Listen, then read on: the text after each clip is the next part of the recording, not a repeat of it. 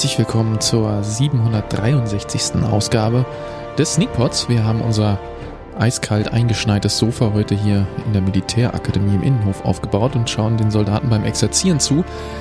Nur einer passt hier in unserer Besprechung des Films Der denkwürdige Fall des Mr. Poes nicht ganz rein, und das ist dieser bärtige Waldschrat Christoph Perner. Ho, ho, ho.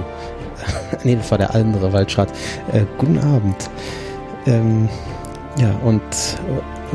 Robert Krüger wollte ich eigentlich vorstellen als der ein Schweigegelübde abgelegt hat, beziehungsweise nicht reden darf, was natürlich blöd wäre, weil dann könnte er uns nicht begrüßen. Deswegen sage ich, Robert Krüger hat ein schöneres Kleid an als in den X-Files. Oh ja, mit so einem Ding oben, wo der Schnee drauf fällt, damit er einem nicht ins Gesicht kommt. Genau. Sehr schön. Ja, wunderschönen guten Abend.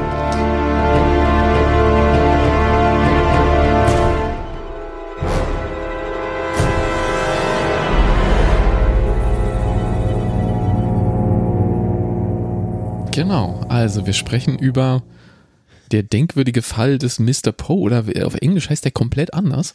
Das war geil, eben, dein Genau eben klang jetzt so, als hätten wir da geschnitten. Das ist total gut. Weißt du, wenn du da nicht schneidest, wird jeder denken so, okay, da haben sie irgendwas rausgeschnitten. Nee, haben wir nicht. Aber ich habe extra so eine Pause gemacht, um total mir nachher gut für den Schnitt da eine Pause zu lassen, weil ich die Scheiße ja selber wieder da mit der Musik zerlegen muss. Super. Ja. Jetzt wollte ich gerade auf den englischen Titel des Films, der heißt nämlich The Pale Blue Eye. Mhm. Also völlig anders. Völlig anders, als er im Deutschen heißt. Das heißt, wenn man den in der IMDb sucht oder so, dann, also je nachdem, ob man seine IMDb auf Deutsch oder auf Englisch hat, dann hilft das tatsächlich beim Nachschauen. Mhm. Genau. Wie soll man das vom Genre her klassifizieren? Ich würde sagen, ein Krimi? Mystery-Krimi? In einer Besprechung. History? In einer Besprechung habe ich gehört, wie Mark Kermode versucht hat, um den Spoiler-Teil drumrum zu tanzen, um nicht zu erwähnen, was gegen Ende des Films passiert. Ja, klar. Und hat gesagt, das fand ich ganz schön, das könnte man vielleicht so übernehmen, dass es thematisch contains something of the night. Also, oder of the dark oder sowas in der Art. Ja, halt ein bisschen Mystery ist da mit drin. Genau. Ist ja auch klar, wenn Poe im Titel ist, was wird da zu erwarten sein? Also. Genau, und was da genau im etwas Näheren zu erwarten ist, kannst du uns jetzt schildern. Also, Christoph, The Pale Blue Eye, beziehungsweise der merkwürdige Fall des Edgar Allan Poe. Worum ging's denn? Es geht um Morde, die an der West Point Academy stattgefunden haben. Irgendwann, ich würde sagen, im 19. Jahrhundert oder so? Nee, frühen, also das stand, glaube ich, da 1830. War am Anfang mal so eine Einblendung. Frühen 19, okay, oh krass. Und es wird ein bekannter Detektiv zu Hilfe gerufen, Augustus Lando, gespielt von Christian Bale. Und der soll eben diese Fälle ermitteln. Und das Problem ist, das Problem, was er hat dort, ist, dass irgendwie alle nicht so richtig mit ihm reden sollen oder dürfen oder es tun. Und es irgendwie sehr zäh vorangeht mit den Ermittlungen. Man hat so das Gefühl, da wird gemauert. Ein Kadett unterstützt ihn allerdings, der wohl auch irgendwie eine Begabung dafür hat, sowohl was die Detektivarbeit angeht, als auch was die Schriftstellerei angeht. Das ist nämlich Edgar Allan Poe. Und so ermitteln die so vor sich hin. Es gibt dann irgendwie shady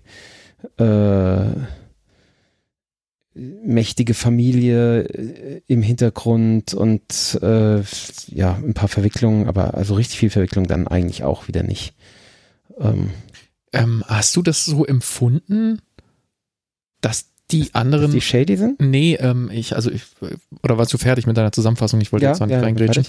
Mhm. Dass dass die wirklich mauern, weil du gesagt hast, der engagiert ihn, weil die anderen mauern.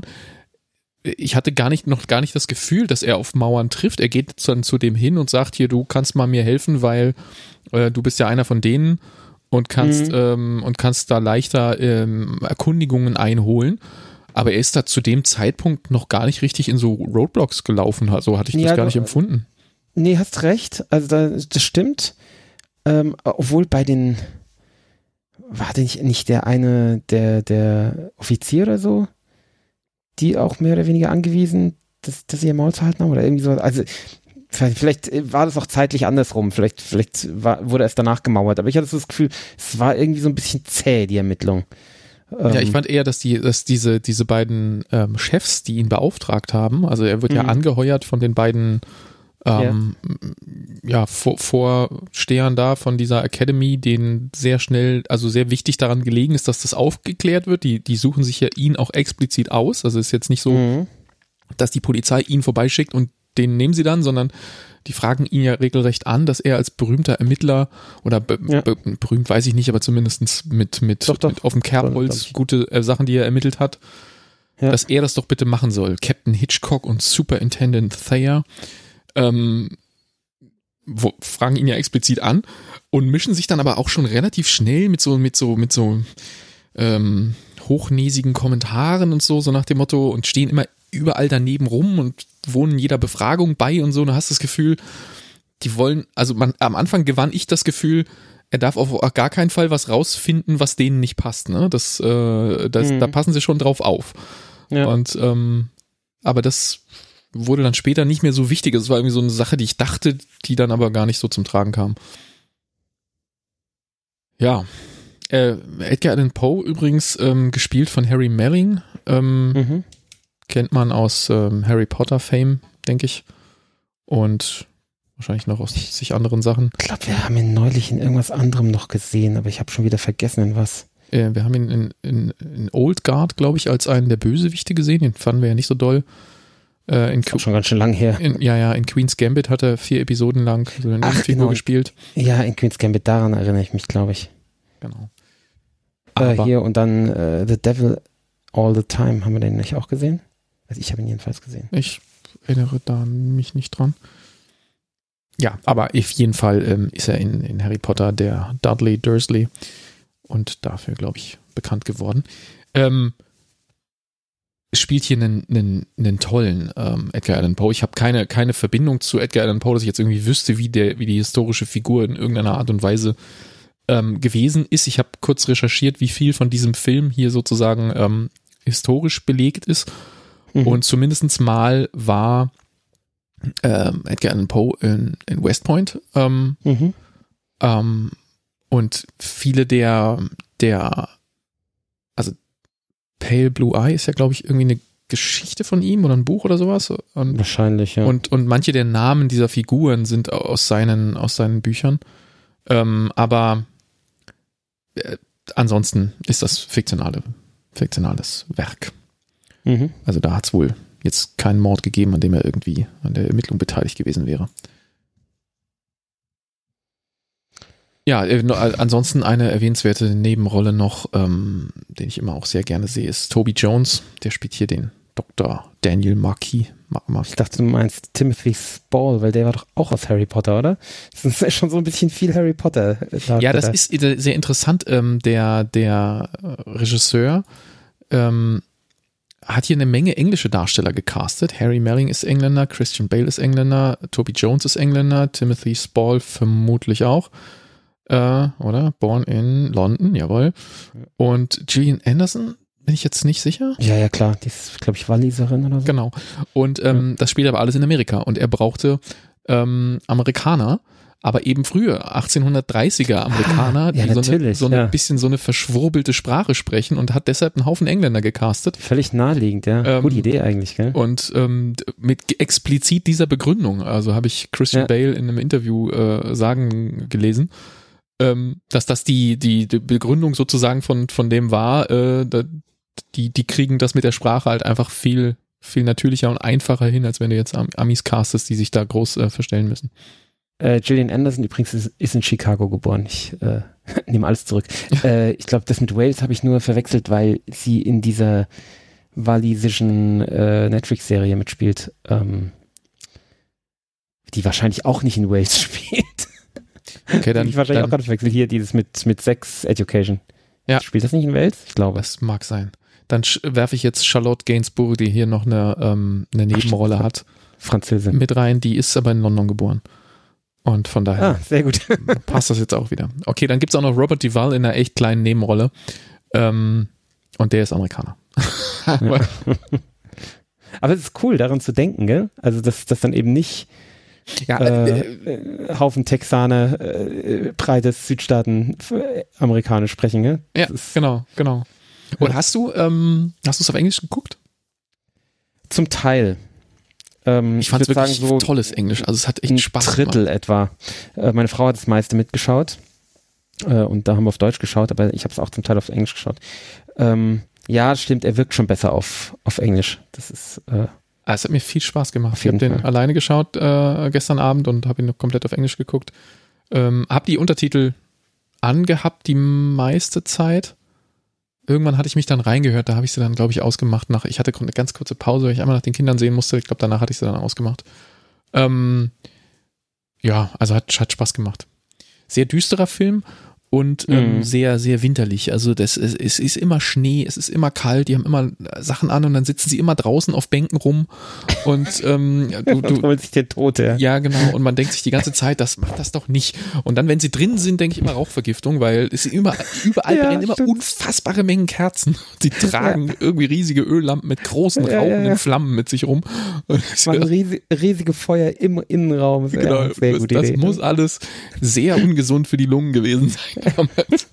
Entweder bist du draußen in der draußen auf der Bank, weil ich auch heute machen so einen Spaziergang zu zweit und dann kommt so eine Bank und dann sagt, bitte, ihr setzt euch jetzt nicht auf diese Bank, oder? Doch, natürlich. Genau. Ja, aber Gillian Anderson in diesem, also das Foto gibt es in der IMDb, das können wir vielleicht, du kannst es ja vielleicht als Foto verwenden. Sie spielt die Ehefrau des Doktors, also der Toby Jones Figur und die beiden auf diesem Bild mit diesem Kleid, mit diesem, ich weiß nicht, was das ist. Sie hat so ein Ding auf dem Kopf, was ihr Gesicht so umrandet in so einem etwas mehr als ein Halbkreis, steht es so nach vorne und man könnte jetzt, wenn man die Rückseite nicht sieht. Ja, aber ist das, ne? Aber es steht so nach vorne ab, ist wie so ein, wie die Krempe von einem Hut, aber es geht halt ums Gesicht rum bis unter die Ohren. Also ich sehe schon, du hast Handmaid's Tale nicht gesehen, oder? Nee, habe ich auch nicht. Da haben die nur so Hauben auf, noch größere zum Teil. Super. Ja, und sie spricht so ein gedrechseltes Englisch. Gestelzt, ja. Und immer so mit so einer leicht weinerlichen Stimme. Und später kriegt sie dann einmal an diesem Dinner-Table da so einen Ausraster. Das ist fantastisch. Also fantastische Rolle, auch wenn sie irgendwie nur dreimal auftaucht oder so. Wirklich toll. Ja, das stimmt. Ja. Wie fandst du die Story, die uns serviert wurde? Also mir war es ein bisschen zu langsam. Ich fand schon, dass das sehr stimmungsvoll gemacht war, wie du es gerade geschildert hast, mit dem Wald und dem Schnee und den Figuren. Aber mir ging das zu langsam voran. Es nimmt dann am Ende ja ein bisschen Fahrt auf. Und ganz gegen Ende war es dann sogar so, ja, cool, so kann es jetzt mal weitergehen, so auch storytechnisch. Aber also mir ging es halt, ich hatte so das Gefühl, es wird, also 80% der Story wird halt in der letzten Viertelstunde erzählt. Ja. Und davor ist es halt schon, baut es ganz schön langsam auf. Und ja, es ist halt so ein bisschen Charakterstudie dann. Und da war das Problem, dass ich halt die Edgar Allan Poe überhaupt nicht mochte. Also ich fand ihn sehr unsympathisch. So, der war ja so neunmal klug und so. Ja, er sollte, glaube ich, so als verschwurbelt komplizierte Figur, die sehr viel gehänselt wurde von den Mitkollegen. Er musste halt als so ein Sonderling rüberkommen. Ja, aber er war so sehr von sich überzeugt und von seinem Können und von seiner Schreiberei, und ich fand es manchmal fast so ein bisschen pubertär, so, ja, ist okay, 16-Jähriger, du bist Lyriker, ist klar. Gut, ja. Er ist halt nicht 16-Jähriger, gell, aber so, weißt du, sowas hört man halt von so Pubertären, so, ja, sie schreiben jetzt Gedichte, ja, alles klar, wie oft ich das von 16-Jährigen gehört habe, also, wo ich dann auch mir gedacht habe, ja, ist gut, wenn ich halt jetzt nicht wüsste, dass es Edgar Allan Poe ist, dann würde ich halt einfach sagen, ja, ist schon gut. Ja, und den Reim, den er dann einmal den Jungs da vorträgt, der nimmt dann so eine Abbiegung ins Schlüpfrige und dann lachen alle und dann denkt man sich so, ja, da hast du ja jetzt, also es ist so ein Schüttelreim auch vorgetragen, der am Schluss irgendwie sehr gut. Das Mädel flach legt, ja, toll, ja. Slow Clap. Ja, ist wahrscheinlich realistisch für diese Zeit. Und für diese Gruppe von diesen Jungs, die da gerade besoffen sind. Ja, passt wahrscheinlich total gut, aber auch so ein bisschen cringe. Also, ja, und es beweist mir jetzt nicht, dass er ein großer Lyriker ist, wenn ich dem beiwohnen darf als Beispiel, als Vorführung seiner Kunst. Ich muss das einfach glauben, weil ich weiß ja, es ist Edgar Allan Poe und dann weiß ich, okay, ja, genau. Der wird dann später noch Dinge schreiben, aber ja, aber ich würde dir beipflichten. Also der Film fängt toll an. Vor allen Dingen beeindruckend sind also die ersten Befragungen und so weiter und Christian Bale Figur Landor darf dann immer hingehen und in sehr tiefbassiger Stimme. Wo sind Sie gewesen? Und, haben Sie jemanden gesehen? Vielen Dank. Habe keine weiteren Fragen. Und dann dürfen die Leute dann so weggehen und du denkst dir, ja, ermittelt, aber das haben wir auch schon mal schneller gesehen. Und natürlich ist das, die dürfen alle ihre Kostüme da vorführen und müssen immer stramm stehen und wegtreten und so. Und dann, wenn der eine wegtreten sagt, dann gucken wir dem anderen auch noch dabei zu, wie er dem zunickt und dem anderen zunickt und dann noch rausgeht und dann hinten noch den Gang lang läuft. Ja, und genau. Und das ist so langsam. Es ist sehr kostümfilmig und das wird auch alles schön gezeigt und sieht auch alles toll aus und man fühlt sich in dieser Zeit und die Dielen knarren immer ganz viel und Leute haben Lampen dabei, die immer viel zu dunkel, die rennen da durch einen finsteren Wald in der Nacht und haben so Lampen dabei. Ich musste einmal kurz tatsächlich an meine Turbotaschenlampe denken und dachte mir, hier, kann ich dir das kurz leihen? Das geht ja nicht, du kannst doch nicht mit diesem Funzelding da durch den Wald rennen. Im Hintergrund Wolfsgeheul, wo man sich auch denkt, mit der Lampe würde ich nicht irgendwo hingehen, wo Wölfe sind, aber vielleicht bin das nur ich. Ja, und dann tatsächlich irgendwann die Geschichte, wir wollen es jetzt, wie gesagt, nicht spoilern, it takes a dark turn, sag ich mal, da wird's dann plötzlich sehr, auch fast ein bisschen hektisch und danach hat man das Gefühl, hier ist jetzt der Punkt, jetzt beglückwünschen sie sich noch alle und dann ist es zu Ende. Und dann, nein, dann ist es nicht zu Ende. Dann macht es nochmal eine Wendung und dann geht es nochmal weiter und dann wird uns nochmal ein ganzer Bogen erzählt und dann passieren noch ein paar dramatische Dinge und dann ist es erst wirklich zu Ende. Und das fand ich auf der einen Seite, wie du sagst, durch den Twist, und dann wurde es spannend und so weiter, aber irgendwie fühlte es sich trotzdem an wie hinten dran geklatscht, weil der Film hat vorne so viel Zeit verbraucht und hat so ein Erzähltempo für sich selbst auch festgelegt, was ich aber gar nicht so unangenehm fand, wie es jetzt vielleicht klingt, möglicherweise aber beeinflusst davon, und den besprechen wir nächste Woche, dass ich vorher Tenet gesehen habe. Stimmt, du hast den vorher gesehen. Ja. Und ich will der Besprechung von Tenet, weil Stefan will den mitbesprechen, deshalb machen wir das nicht diese Woche, will dem jetzt auch nicht vorgreifen, aber der hat ja eine ganz andere Pace und eine ganz andere visuelle Wucht, mit der er auf dich einprasselt, und dann habe ich halt einen Abend später so... Du meinst, weil es dann nicht nur langsam geht, sondern sogar rückwärts läuft? Ja, und alles Mögliche in alle Richtungen läuft und gleichzeitig vorwärts und rückwärts und überall explodiert alles und so weiter und überschlagene Autos und weiß ich nicht was, und dann hast du so einen Abend später, nachdem du dich von diesem Rollercoaster-Ride einigermaßen erholt hast, dann kommst du hier so rein und es schneit ein bisschen und der Bart von Christian Bale ist enorm, das ist ein eigener Schauspieler für sich und macht da Sachen, dieser Bart. Der hat bei mir auf dem Fernseher so einen eigenartigen, ich würde sagen, das war so ein Scaling-Artefakt oder so. Manchmal hat man diese weißen Linien, diese grauen Streifen in seinem Bart, auf meinem Fernseher ist ja nicht 4K, der ist ja nur Full HD, Und hatte ich das Gefühl. Im besten Fall. Ja, die Linien sind mal, haben die Grauen dominiert beim Scaling und mal haben die Schwarzen dominiert, je nachdem, und dann sprang das manchmal so und da wurde der Bart grau, schwarz, grau, schwarz, grau, schwarz. Das sah ganz eigenartig aus. Ich glaube, es war so ein Kompressionsartefakt, oder? Ich glaube, das lag an deinem Fernseher. Ja, aber, oder ja. An der, ja, weiß ich nicht. Das also dieser Bart, ich habe sehr viel oft auf den Bart geschaut, weil der auch sehr schön ist. Ja, also für Christian Bale-Fans auf jeden Fall sehenswert. Sag du doch nochmal was. Ich habe ich jetzt gerade mal reingedingst und du hast recht, ist tatsächlich so. Ich habe eine Szene am Ende, Gespräch, Bart ist nur am untersten Ende so ein bisschen grau und sonst schwarz. Und dann bin ich mitten in den Film mal gesprungen und da ist es tatsächlich so, dass alles, was unterm Mund ist, total grau ist. Also es stimmt tatsächlich. Das ist mir nicht aufgefallen. Ja, das hat mich schon von der zweiten, dritten Szene, wo er zu sehen ist, an, da war ich immer mit den Farbwechseln seines Barts beschäftigt. Ja, erstaunlich. Ja, nee, ich habe eigentlich alles gesagt. Mir war es ein bisschen zu langsam.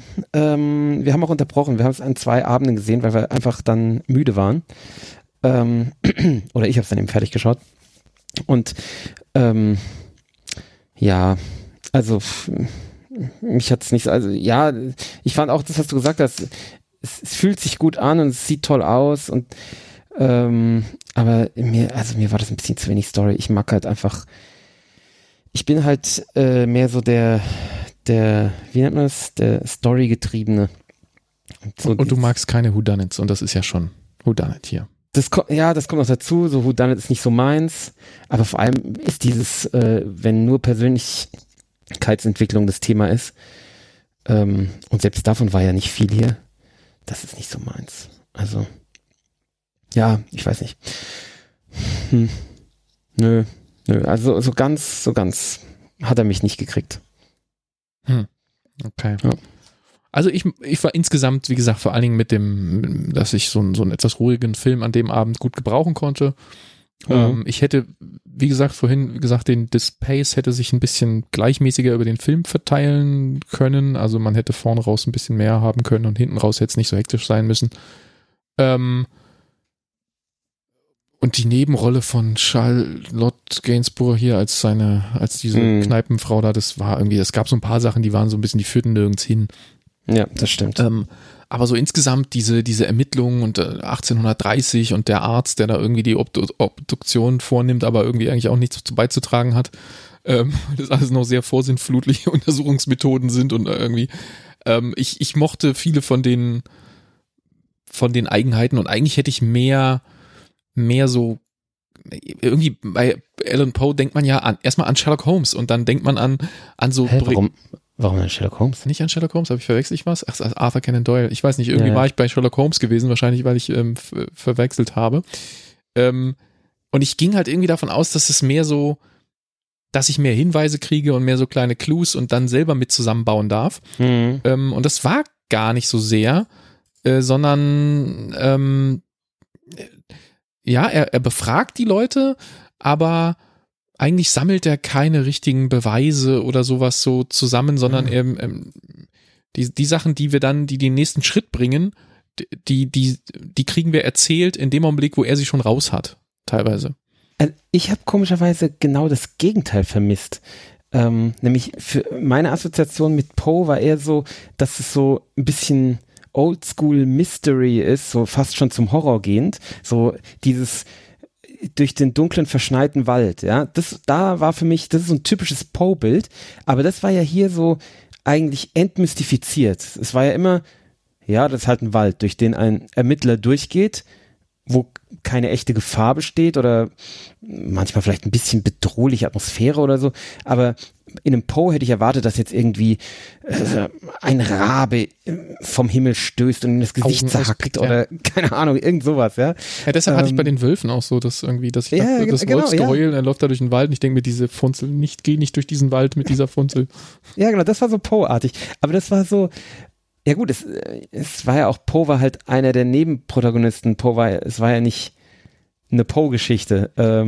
Das ist richtig, aber findest du, dass er ein Nebenprotagonist ist? Ich finde, er kann, und da ist ja, das ist ja nicht einfach, also dass Harry Melling hier muss ja schauspielerisch neben Christian Bale hier bestehen und das ist ja jetzt auch keine einfache Aufgabe und ich finde, das macht er ganz sehr gut, also die beiden. Aber war schon eine Nebenrolle, oder? Ja, natürlich ist er nicht die Hauptfigur, die ist ganz klar die Christian Bale-Figur, aber er rennt doch durch jedes zweite Bild, also ich finde, das war schon die zweite zentrale Rolle. Ja, aber dafür, dass der Film nach ihm benannt ist, aber gut, da habe ich heute noch ein anderes Beispiel, wo das noch problematischer ist. Ja, also mir hat einfach ein bisschen Grusel gefehlt. Ich hätte da gern ein bisschen Grusel noch gehabt. Es war halt sehr diesseitig. Es war halt ein Krimi eigentlich. Ich hatte irgendwie mehr Mystery erwartet. Ja, das Mystery-Element. So ein Werwolf oder so. Okay, so Mystery wird es nicht. Es wird dann mal ein bisschen Mystery. Aber auch das am Ende, wie sich's auflöst, bleibt das sehr diesseitig, wie du es gerade genannt hast. Es hat ja dann zwischendurch mal so diese Anklänge, wie sie dann zu der Robert Duval-Figur gehen und sich so ein bisschen was über Hexenjagd und Co. erklären lassen. Ja, genau. Auch die Ermittlungen, die dann so in diese Jugendgruppe, oder was heißt Jugendgruppe, ist das falsche Wort, diese Gruppe von Soldaten da, die sich da abends treffen und saufen und so weiter, wo er da sein Gedicht aufsagt. Ich ging dann irgendwie davon aus, so jetzt geht er da so ein bisschen undercover oder so und er macht jetzt irgendwie, versucht da sich Freunde zu machen und das sah ja auch am Anfang so aus, es fing ja so an, er säuft dann da mit denen, um Informationen zu beschaffen und so weiter, kommt da wieder raus, ohne jegliche nennenswerte Informationen und es passieren dann auch mit dieser Gruppe, Leute aus dieser Gruppe werden zwar noch wichtig, aber dass er jetzt da reingegangen ist vorher, hat jetzt auch nicht so wahnsinnig viel beigetragen. Also das plätscherte irgendwie so, dieses Ermittlermäßige war ganz am Anfang so ein bisschen da, wie er dann irgendwie schaut, wie der sich da erhängt hat und was. Achso, wir haben eigentlich noch gar nicht gesagt, was die Tat ist, ne? Du hast nur gesagt, da sind Morde. Ja, egal, also ja, da hängt sich jemand auf und der ist, dessen Leiche ist auch noch etwas verstümmelt worden. Und das versorgt für großes Aufsehen und das muss dann untersucht werden. Das ist ja sozusagen der Grund, warum sie ihn holen. Das ist nicht einfach nur, der hat sich da erhängt, sondern oder der wurde da erhängt, das ist ja nicht klar. Ja, am Anfang gehen sie ja noch davon aus, dass er da erhängt wurde, dass er sich erhängt hat. Genau, ob das was anderes ist, das muss dann nachgeschaut werden. Und am Anfang, wie sie den da abhängen und dann irgendwie da noch die gucken, wie die Verstümmelung gemacht worden ist und so weiter und da so mit dem Dings, da war das so klassisch Krimi-mäßig so, wir sammeln jetzt hier Spuren und dann schauen wir mal und dann finden wir diesen Zettel und dann haben wir noch mehr Spuren und können wir die Handschrift oder was könnte da gestanden haben auf dem Zettel und 1000 so kleine Analysen und dann deshalb war ich irgendwie so auch in diesem Sherlock Holmes Vibe irgendwie drin, weil das auch so ja, vielleicht nicht ganz die Zeit, aber so eben auch so ein bisschen. Das ist früher, ne? Ja, genau, ein bisschen. Aber irgendwie, das Feeling war so da und dann, dann bin ich da aber enttäuscht worden, weil es dann gar nicht mehr so sehr um die einzelnen, um die einzelnen Beweisstücke oder so ging oder um so Deduktionen oder sowas in der Richtung. Ich war da komplett falsch, auf dem falschen Dampfer irgendwie eine Zeit lang und da ein bisschen enttäuscht worden. Und dann auch das mit den Hexen, also mit den Hexenverfolgungen und so weiter, dann hatte man so einen okkulten Moment da drin, aber der wurde auch nur so ein Stück weit dann weiter verfolgt und irgendwie war immer so ein bisschen halb irgendwie alles so. Naja. Aber insgesamt trotzdem, ich fand mich gut unterhalten und wenn ich jetzt mal die Punkte abbiegen würde, mochte ich den insgesamt schon und würde ihm jetzt 6,5 Punkte geben. Da kriegt man einen Schreck bei 6,5, das klingt für mich wahnsinnig wenig. Aber für dich ist es natürlich viel.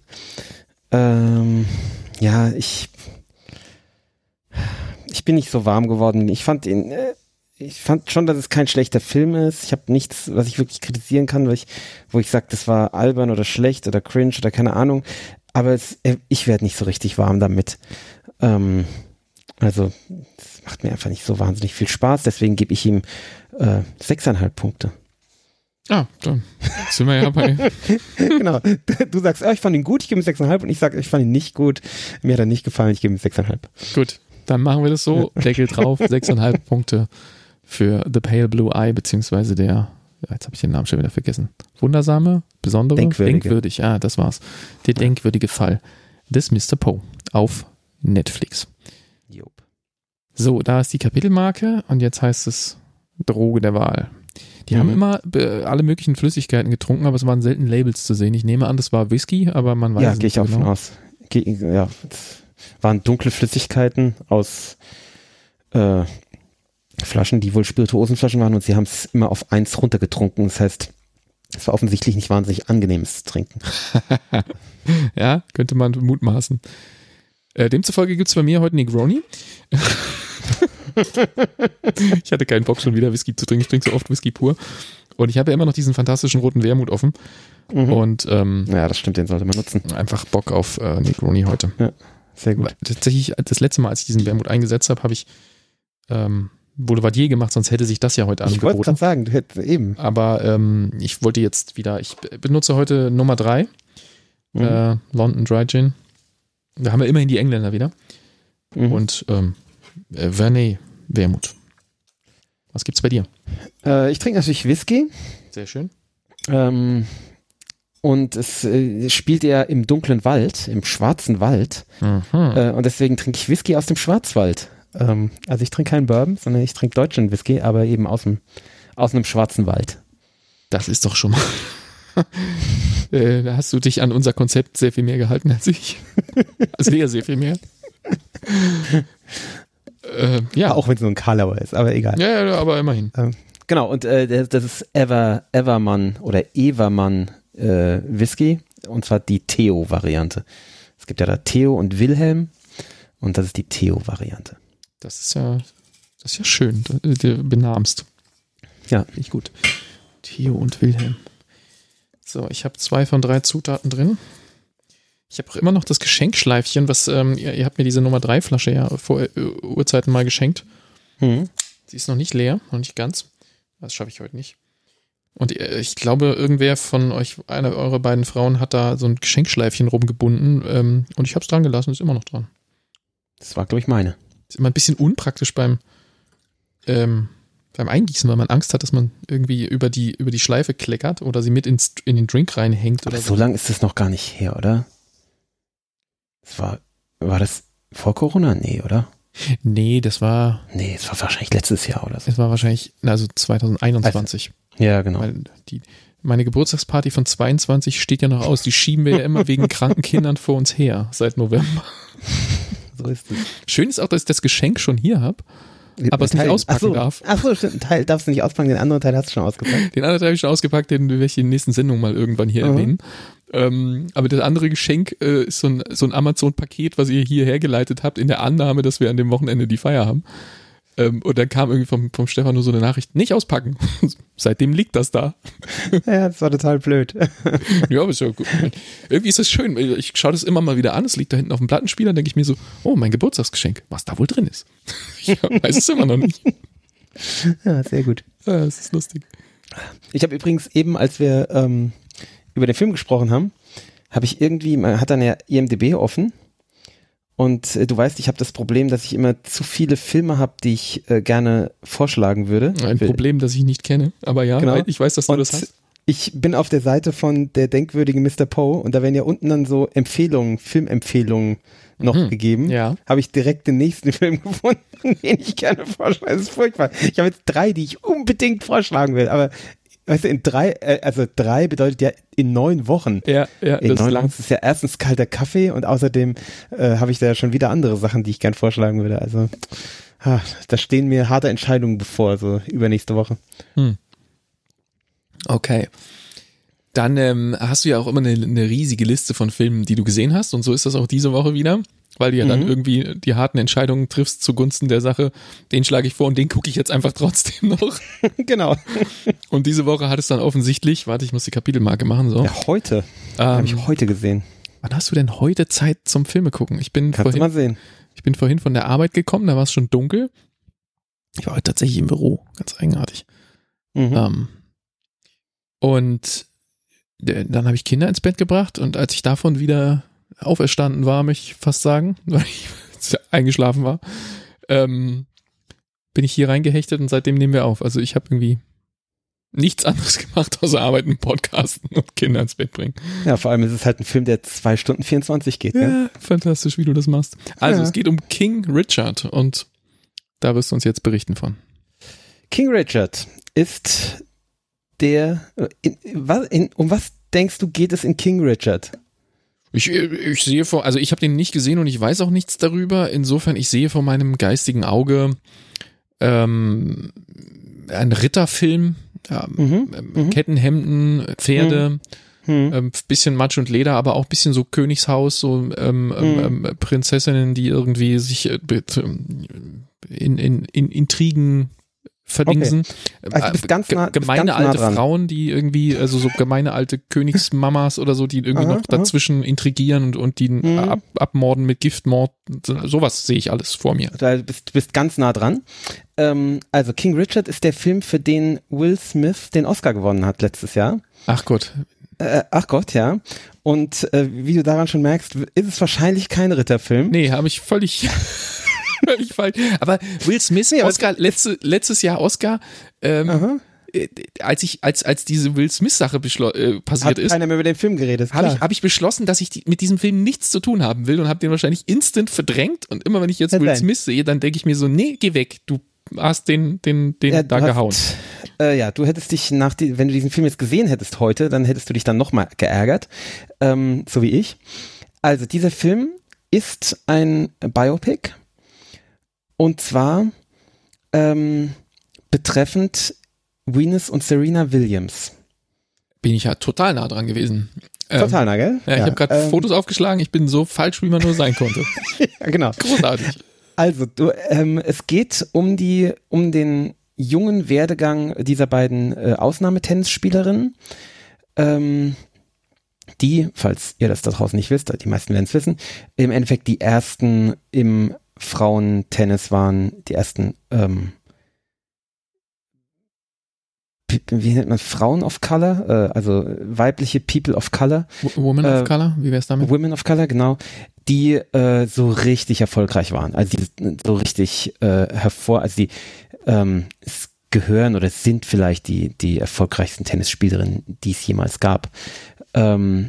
Und hatten wir doch Serena Williams in... Ja, richtig, hatten wir. Ja, genau. In Glass Onion. Glass Onion, ja, stimmt.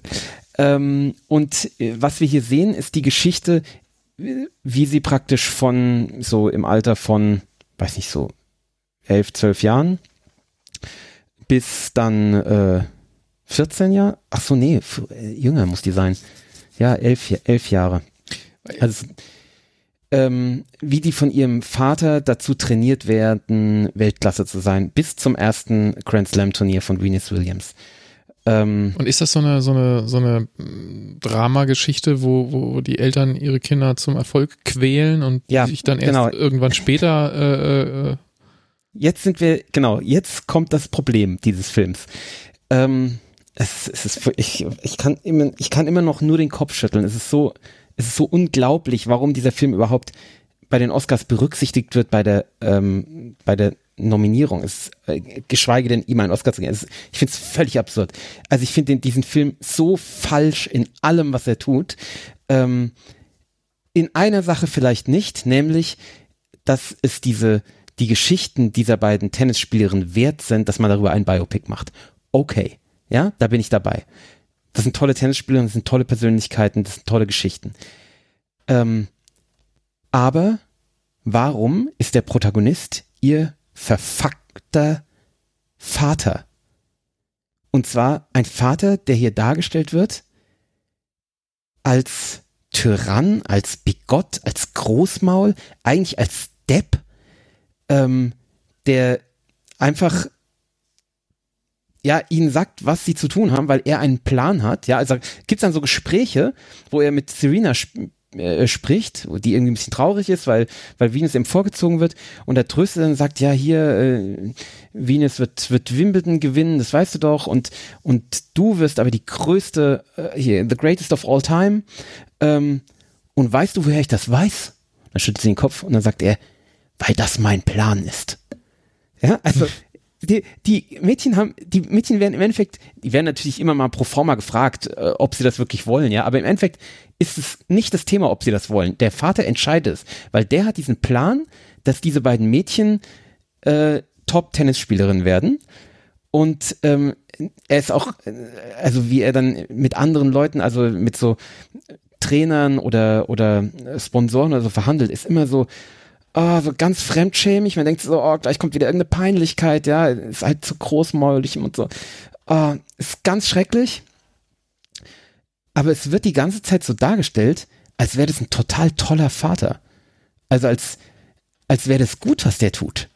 Und es ist aber ganz offensichtlich nicht gut. Das ist ein Arschloch. Das ist ein ganz furchtbares Arschloch.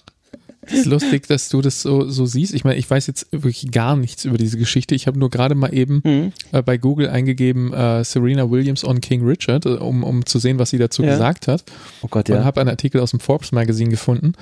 Und sie ist offensichtlich der festen Überzeugung, dass das richtig so ist, wie man ihren Vater da darstellt, weil er prevailed hier angeblich also er steht am Ende in King Richard als eine Heroic Figure da. Und ein Barrier Breaker, der die Tennis Industry forever gechanged hat und so weiter. Und die Leute haben die Story und die Medien haben das falsch verstanden und also haben ihn immer falsch verstanden und haben ihren Vater, also sagt sie, in einem unwahrheitsvollen, in einem untruthful, wie übersetzt man das, unwahren Licht, unwahrheitlichen, ich kann es nicht übersetzen, ein untruthful Light dargestellt. Und der Film ist dazu da, we wanted to get this story right. Also ja, das war, aus ihrer Sicht ist das jetzt erzählen wir das mal, wie das wirklich gewesen ist. Das ist wirklich, das ist das Erstaunliche für mich, dass ja offensichtlich die Rezeption auch ja bis in die Oscars hinein, ja, so, das kauft. Das kauft, wie Serena das vielleicht sieht oder beide. Ja, Venus und Serena sind als Executive Producers auf dem Film. Ja, mag ja sein, aber trotzdem, ich finde halt, dass, also man muss da nicht einen ganzen Schritt zurücktreten, um zu sehen, dass der sich wie ein Arschloch benimmt. Und ich finde, er wird wie ein Arschloch dargestellt und offensichtlich merken die ihn da darstellen, inklusive ihm selbst, merken gar nicht, dass er da ein Arschloch spielt. Weil irgendwie ihr Gedanke oder ihre Vorstellung von der Rolle, die er ausfüllt, ihnen gar nicht auffällt, dass das eine Scheißrolle ist, dass es ein blöder Tyrann ist, der die Mädchen, die ja hochbegabt sind, völlig, also, weißt du, die sagen dauernd so Sachen wie Yes, Daddy, Yes, Daddy. Oh Gott. Wirklich, es ist wirklich schlimm. Es ist nicht nur cringe, es tut richtig weh. Wo ich dachte so, das kann nicht euer Scheiß Ernst sein. Und dann benennt ihr den Film auch noch nach ihm. Und dann nicht nur Richard Williams, sondern King Richard. Hat euch jemand ins Hirn geschissen? Warum nennt ihr den nicht Venus und Serena? Oder keine Ahnung. Oder wie von mir aus? Ich verstehe es nicht. Also. Ja, wie gesagt, mich hat schon, also als du gesagt hast, Biopic über den Vater von den Serena, den Williams-Schwestern, dann dazu noch diese Oscar-Nummer mit Will Smith, die mich ohnehin von dem Film abturnt, aber dann brauchte es eigentlich nur noch das Wort Tennis und da bin ich sowas von raus. Das geht mir sowas von nicht runter. Und ja, das ist bei mir nicht so. Ich habe ja Tennis gespielt früher. Das ist mir ja nicht fremd. Also ich fand auch die Darstellung, wie dieses Tennismatch dann am Ende dargestellt wird gegen Arantxa Sanchez Vicario, das fand ich alles gut. Da hätte ich gerne mehr von gesehen. Ja, ich möchte gerne eine Tennisgeschichte von den Williams Sisters sehen. Ich meine, ihre eine Schwester wurde ja später noch erschossen in so einem Drive-By-Shooting oder sowas. Ja, also da gibt es ja unheimlich viel noch zu erzählen in deren Leben. Aber doch nicht diese Vaterrolle. Also das ist doch scheiße. Ja, und ich finde diese Geschichten, wenn so Eltern ihre Kinder auf Erfolgskurs. Ja. Ich weiß jetzt hier nichts über die Details der Geschichte. Insofern. Genau wie du es vorstellst. Okay. So, diese Geschichten, dass er extra im Gewitter mit ihnen rausgeht nachts, um mit ihnen zu trainieren, dass sie auch auf dem nassen Platz bei Gewitter. Also Schalke-Wetter meinst du? Das sagt mir jetzt nichts, aber so richtig beschissenen Drill macht er, ja. Kräftig. Und dann wird's halt im Abspann wird's halt so dargestellt, so, ja, alle seine Vorhersagen oder fast alle seine Vorhersagen sind wahr geworden. Hier, die Serena wurde die Greatest of All Time und die Venus hat 7-mal Wimbledon gewonnen. Ja, und die Geschichte hat ihm recht gegeben, so, wo ich dachte, nein, hat sie nicht. Ja, seine Töchter sind unheimlich erfolgreich geworden. Aber er ist trotzdem ein Scheißvater. Also. Ja, aber die sehen das nicht so. Ja. Stockholm-Syndrom oder so, weiß ich nicht. Ja, das ist vielleicht ein bisschen zu weitgehend jetzt, aber ja es ist also auf jeden Fall nicht... Ich küchenpsychologisiere hier von meinem Podcastplatz aus, ohne irgendwelche halt, Details zu kennen. Genau, ist halt keine moderne und vor allem keine, wie wir uns das vorstellen, Pädagogik, gell? Also es ist halt... Ja gut, das erzählt ja auch eine Geschichte, die so gewesen ist, die musst du ja nicht gut finden, aber... Nee, genau. Ja, aber er wird als Hero dargestellt. Also ja, okay. Aber das ist halt kein Hero unserer Generation mehr. Also das ist... So jemand gibt man keinen Oscar. Das ist, naja, warte. Den Oscar hat ja nicht King Richard bekommen, in dem Sinne, sondern den Oscar hat Will Smith für die... Und auch nicht für den Film oder die Message, die der Film... sondern für die Darstellung dieser Figur. Und jetzt versuch mal einen Schritt zurückzutreten, deine Emotionen in den Griff zu kriegen. Ja, aber auch da. Und, okay. Aber auch da scheitert er doch genau damit, dass er versucht, einen Hero darzustellen und ich hasse ihn. Also irgendwo ist er doch da gescheitert. Also er spielt einen zauseligen, unsympathischen Tyrannen. Ja, den spielt er überzeugend. Aber das Problem ist, den will der Film ja gar nicht, dass er spielt. Den will der Film ja gar nicht, dass er darstellt. Das ist deine Hypothese. Das sagt der Film ja ganz offen, sowohl im Abspann als auch vorher immer. Der will den als Held darstellen. Ja, das behaupten auch hier alle Besprechungen, auch Serena Williams im Forbes Magazine. Vielleicht ist er mir einfach zu unsympathisch, das kann sein. Ich weiß nicht, aber man kann halt so den Finger drauflegen, warum er so unsympathisch ist. Da müssten wir den Regisseur mit dem fantastischen Vornamen Reinaldo, Reinaldo Marcus Green ist der Regisseur des Films, den könnten wir jetzt fragen, ob er das so wollte oder nicht. Aber er wird natürlich sagen, dass er das so wollte, weil er hat ja auch. Dazu kann ich nur eins sagen. Yes, Daddy! Case in point. Das ist so schlimm. Hier passt so das schlimm. Mal. Ja. Okay. Ja, Don't? Okay. Ja, vorher nicht so wahnsinnig viele Filme gemacht, ein paar Serien, Folgen. Das ist einfach, also das sollte man einfach nicht schauen, das ist einfach ein Scheißfilm. Hat allerdings einen Film mit John David Washington gemacht, nämlich Monsters and Men, zu dem wir nächste Woche wiederkommen, wenn wir Tenet besprechen. Random Side Note, die mir gerade aufgefallen ist. 2018 hat er einen Film directed mit John David Washington in der Hauptrolle. Okay. Monsters and Men sagt mir gar nichts. Mir auch nicht, aber der Hauptdarsteller von Tenet ist auch dort der Hauptdarsteller gewesen, deshalb habe ich das gerade so hier reingewoben wollen, gehabt haben. Dings, wissen schon, verheddert. Danke, nächstes Thema, Kapitelmarke. Willst du dem noch irgendwie was hinzufügen oder gehen wir weiter? Nee, einfach nicht schauen. Es ist einfach ein Scheißfilm und es ist einfach lächerlich, dass der einen Oscar bekommen hat und kam halt auch im schlechtesten Jahr zum schlechtesten Zeitpunkt. Also ist halt, die Geschichte hat ihn auch noch bestraft dafür, dass dieser Film gewählt. Also es ist einfach peinlich. Das Ganze ist einfach total peinlich. Macht diese ganze Oscar-Farce von letztem Jahr nochmal peinlicher. Einfach nicht schauen. Es wird bestimmt, die Williams Sisters Story wird sicher nochmal besser verfilmt. Es kann nicht sein, dass es das war. Mhm. Einfach Schrott. Christoph wagt Prognosen, was noch alles für Filme gedreht werden in der Zukunft. Mhm. Wollen wir mal schauen, ob das so kommt. Und bis dahin mache ich die nächste Kapitelmarke und du sprichst über Alice in Borderland. Also Alice ist irgendwo in New Mexico und baut Border Walls oder was ist da los? Zweite Staffel? Zweite Staffel? Nein. Eine japanische Serie, wie nennt man das, dieses Genre? Battle Royale? Survival Game. Genau. Survival Game, Battle Royale Serie. Also ein bisschen. Also Wie hieß das mit den, was alle geguckt haben? Squid Game. Ich wollte gerade sagen, Squid Game meets Takeshis Castle oder wie? Es wird immer in einem Atemzug mit Squid Game genannt. Auch ich habe das in der Besprechung von Squid Game getan. Habe damals bei Squid Game gesagt, schaut lieber Alice in Borderlands, ist besser. Jetzt haben wir die zweite Staffel.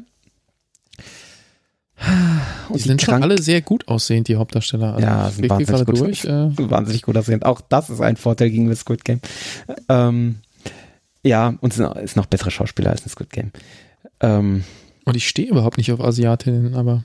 Ja, aber ja, die sehen unheimlich gut aus, das stimmt. Ja, ja. Auch die Männer. Ja, auch die sehen zum Großteil sehr gut. Aber zum Teil sind sie auch, also als eine Figur zum Beispiel, der ist so diese Idol-Mode. Sagt ihr das was? Nee. Ich weiß gar nicht, ob man das in Japan auch so nennt. Ich glaube aber auch. Doch, ja. Ja, so, ich vereinfache es jetzt mal so, Popsänger, so japanische Popsängerfigur. Ah, okay. Und was ja in Japan nochmal so eine andere Notation hat als bei uns oder als in Amerika. Und der sieht so... Idol-Mode gegoogelt und es wird sofort auf K-Pop-Bands ja, genau. Zeugs für Ding verlinkt. Ja, ich glaube, es wird in Japan aber auch so genannt. Und der hat so eine ganz komische, grauhaarig gefärbte, sehr alberne Frisur und auch so ein sehr albernes Gehabe. War auch in der ersten Staffel schon dabei. Und da ist was ganz Komisches. Hier in der zweiten Staffel kommt jetzt raus, dass er Arzt war früher. Und das passt halt gar nicht. Und er so, nee, Leute, ganz ehrlich. So Arzt im Krankenhaus war er oder so. Aber gut, also diese Staffel krankt an manchen Stellen. Leute, die erste Staffel gesehen haben, waren in der Regel Fans. Also alle, die ich kenne, die das die erste Staffel gesehen haben, es gibt ein paar, die ich kenne, waren total begeistert und haben sich total auf die zweite Staffel gefreut. Ich auch. Ich habe jetzt mit denen noch nicht geredet, wie sie die fanden. Ach, ja, es ist schwierig. Also die erste Staffel war geprägt davon, wir haben eine Gruppe von jungen, gut aussehenden Menschen, die plötzlich in wie so eine Parallelrealität versetzt werden in Tokio und die dort gezwungen werden, so Spiele auf Tod, wie heißt es, auf Tod oder Leben? Auf Leben und Tod. Auf Leben und Tod Spiele zu spielen. Wo in der Regel nur ganz wenige überleben immer.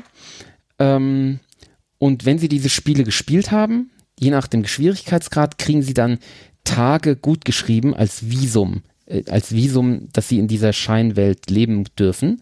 Und wenn sie ihr Visum abläuft, dann trifft sie ein Laserstrahl aus dem Himmel in den Kopf. Ah, ich erinnere mich, dass du das erzählt hast, ja. Und deswegen müssen sie halt immer Spiele spielen. Also sie okay, du hast nicht die Wahl, nicht mitzuspielen. Das ist quasi der Mechanismus. Ja. Ja, okay. Genau. Und du musst auch dann schwierige Spiele spielen und so. Ja. Und wie wird uns das vermittelt? Erzählen die Leute uns ihren Punktestand dauernd oder wie kriege ich mit, wer wie viel Visum-Tage gerade noch hat? Nee, das wird in der ersten Staffel eleganter erzählt. Zum Teil kommen da schon Leute, die sagen, ich muss aber spielen, ich habe nur noch 2 Tage oder irgendwie sowas. Das kommt schon mal vor, aber in der Regel ist das nicht so das ganz große Thema. Es ist halt, ja, es wird halt mal erzählt. Es wird einmal vermittelt, wir wissen, die müssen. Und dann wissen die, okay, und deswegen spielen die. Genau, ja. Und jetzt die zweite Staffel ist weniger, also oh, genau, und da war es meistens so, dass so, vielleicht habe ich es auch falsch in Erinnerung, aber so in meiner Erinnerung war es so, pro Folge war dann so ein Spiel. Ja, oder vielleicht auch mal pro 1,5 Folgen mal ein Spiel. So, und hier ist das jetzt total aufgelöst. Die begeben sich, bis auf ein paar Ausnahmen, ich glaube 3 Ausnahmen oder so, vielleicht 4 Ausnahmen, begeben sich gar nicht mehr in Spiele hinein, sondern die Spielwelt selbst wird auch zum Spielfeld. Also die werden dann so gejagt von dem, also das ist alles die Spiele sind alle nach Spielkarten benannt und eben auch die Endgegner. Und die Hauptendgegner sind halt die Damen und die Könige. Und da ist zum Beispiel der Pik-König und der läuft halt durch Shibuya oder, ja, ich glaube es ist Shibuya, also irgendwie ein Teil von Tokio und ballert halt Leute mit dem Sturmgewehr über den Haufen, ne? Und ist quasi unbesiegbar. Und es ist eben nicht mehr so, dass die sich in so ein Spiel begeben, sondern es ist so eine dauernde Bedrohungslage. So, es könnte dauernd der Pikkönig hinter der Ecke hervorkommen und die begeben sich dann in den Wald und versuchen irgendwelche Fallen zu bauen, um den Pikkönig zu besiegen und so. Und es ist irgendwie so, es zerfasert so ein bisschen und ja, es hat nicht mehr so diesen Halt der Spiele. Die kommen dann schon vor, also sondern das Spiel gegen die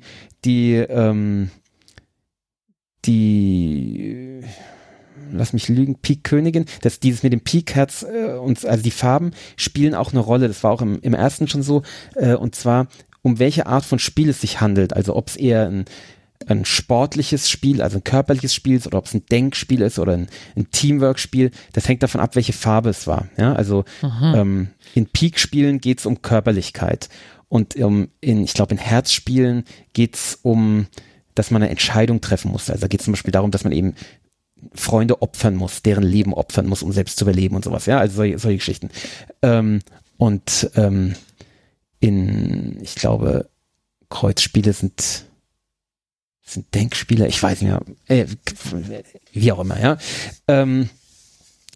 Und das, genau, es gibt so ein paar, also die ich glaube, die Damenspiele sind, glaube ich, waren ausschließlich so geschlossene Spiele, wie man das aus der ersten Dings kannte. Aber da war es dann zum Teil so, dass die Lösung viel zu einfach war. Also es waren dann zum Teil so Denkspiele oder auch, ja, irgendwelche Taktikspiele, wo ich mir dachte so, hey, das ist total einfach. Warum macht ihr das nicht so und so? Und sie machen es halt nicht so und so. Also so. Also zum Beispiel war da ein Spiel, vielleicht bin ich zu doof, vielleicht sehe ich das Problem nicht, keine Ahnung. Aber es war ein Fangspiel in so einer, ja, so ein bisschen, wie soll man sagen, so ein bisschen wie in Terminator 2 das Stahlwerk, so mit ganz vielen so übereinander irgendwelche Gänge, wo man dann runterspringen kann und so. Ne? Also und die Regeln waren die, es gab zwei Teams, das Team der Königin und das Team der Spieler im Endeffekt. Und die Königin hatte, ich glaube, 3 oder 4, die sie noch unterstützen und die anderen waren, glaube ich, 10 oder so. Ja, so grob geschätzt, vielleicht auch 15. Und es wurde irgendwie, ich glaube, 5 Minuten war das eine Team die Fängergruppe und 5 Minuten das andere Team. Und wenn jemand gefangen war, dann hat er praktisch ausgesetzt für die restlichen Minuten dieses Durchgangs und war in der nächsten Runde, hat dann zum anderen Team gehört.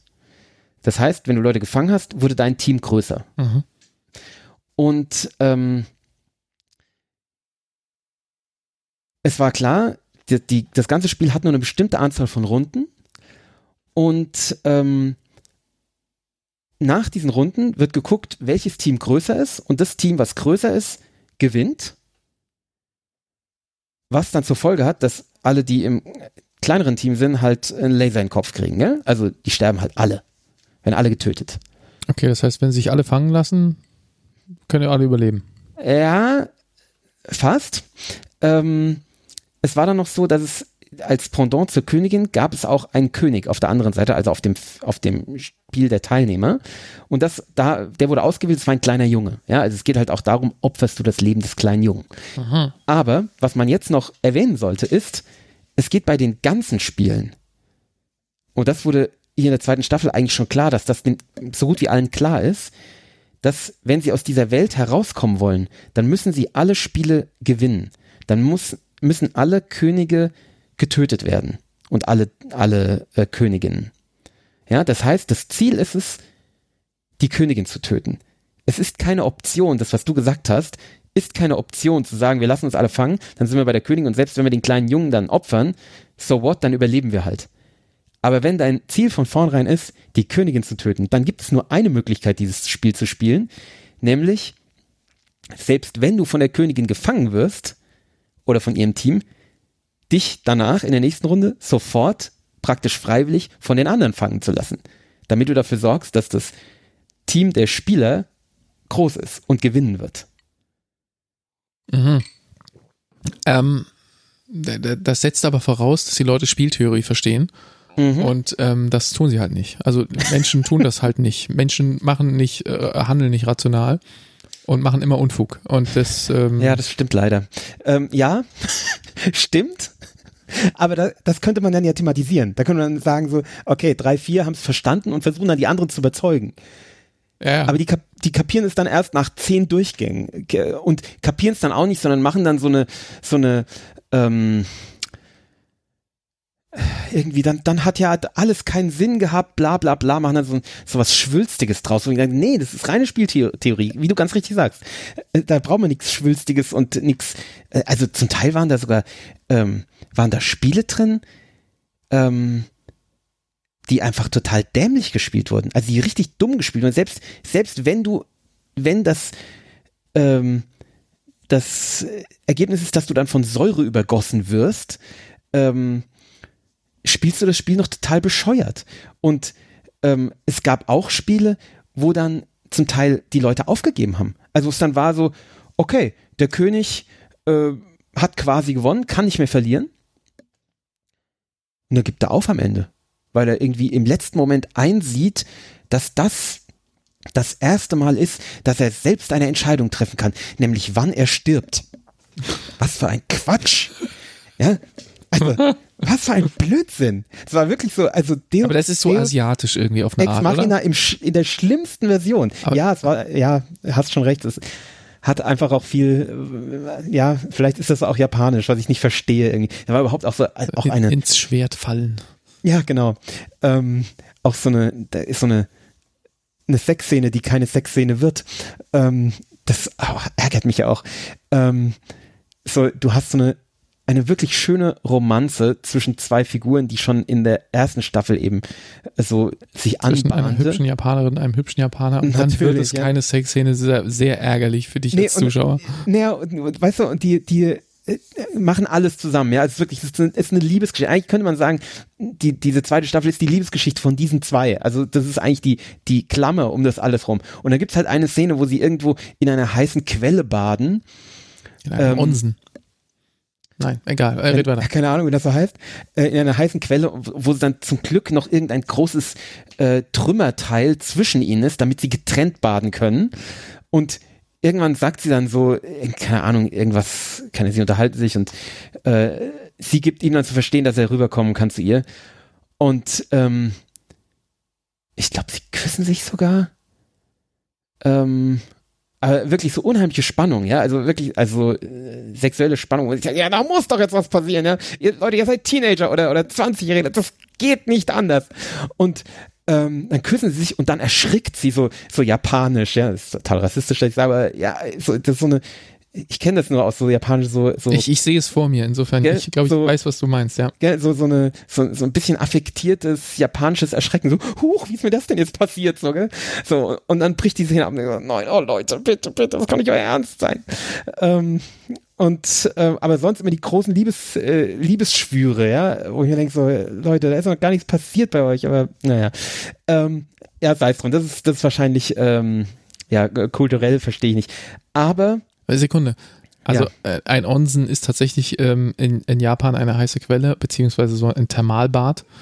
Mhm. Und ich glaube, da drin, um jetzt deine Fantasie weiterzuspielen, wie sich das eigentlich hätte abspielen sollen, in einem Onsen, in diesem Wasser nicht erlaubt, wilden Sex zu haben, wäre definitiv ein mega Fauxpas, weil es gibt das Schlimmste, was du machen kannst, ist, das Onsenwasser zu beschmutzen.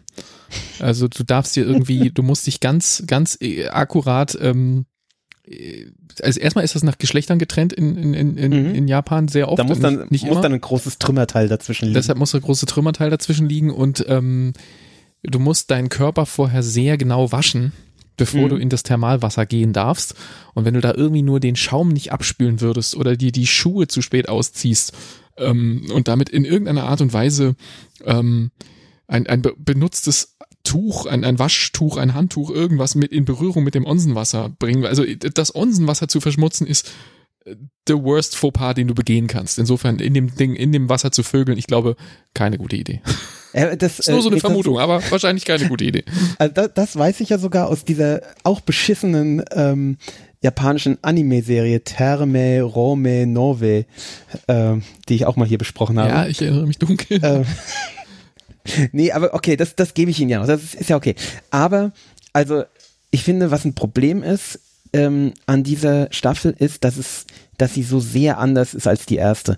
Die erste war nämlich wirklich spannend und ja, hat eben auch jede Folge irgendwie Gas gegeben. Also das war keine Arbeit, sich da durchzuschaffen. Und die jetzt ist halt, die ist sehr, sehr langsam erzählt. Also das sind ganze Folgen, ist wahrscheinlich nicht so. Da ist in jeder Folge, passiert doch irgendwas, aber wo die halt wirklich nur im Wald sitzen und Trübsal blasen, so ungefähr. Oder auch die letzte Folge, die über eine Stunde dauert, die auch ganz schlimm, ein Crockett-Match, das letzte Spiel ist ein Crockett-Match, und die offensichtlich haben die Macher noch nie Crockett gespielt und haben überhaupt keine Ahnung, wie Crockett funktioniert, also gar nicht. Also die wissen nur, dass das mit diesen Schlägern ist, oder ich glaube, die nennen sich Schläger vielleicht, und diesen Kugeln und Tore, und dass man es auf Rasen spielt und dass man manchmal Tee trinkt dazu. Und mehr wissen die nicht. Also es ist wirklich, es hat mit Crockett gar nichts zu tun. Also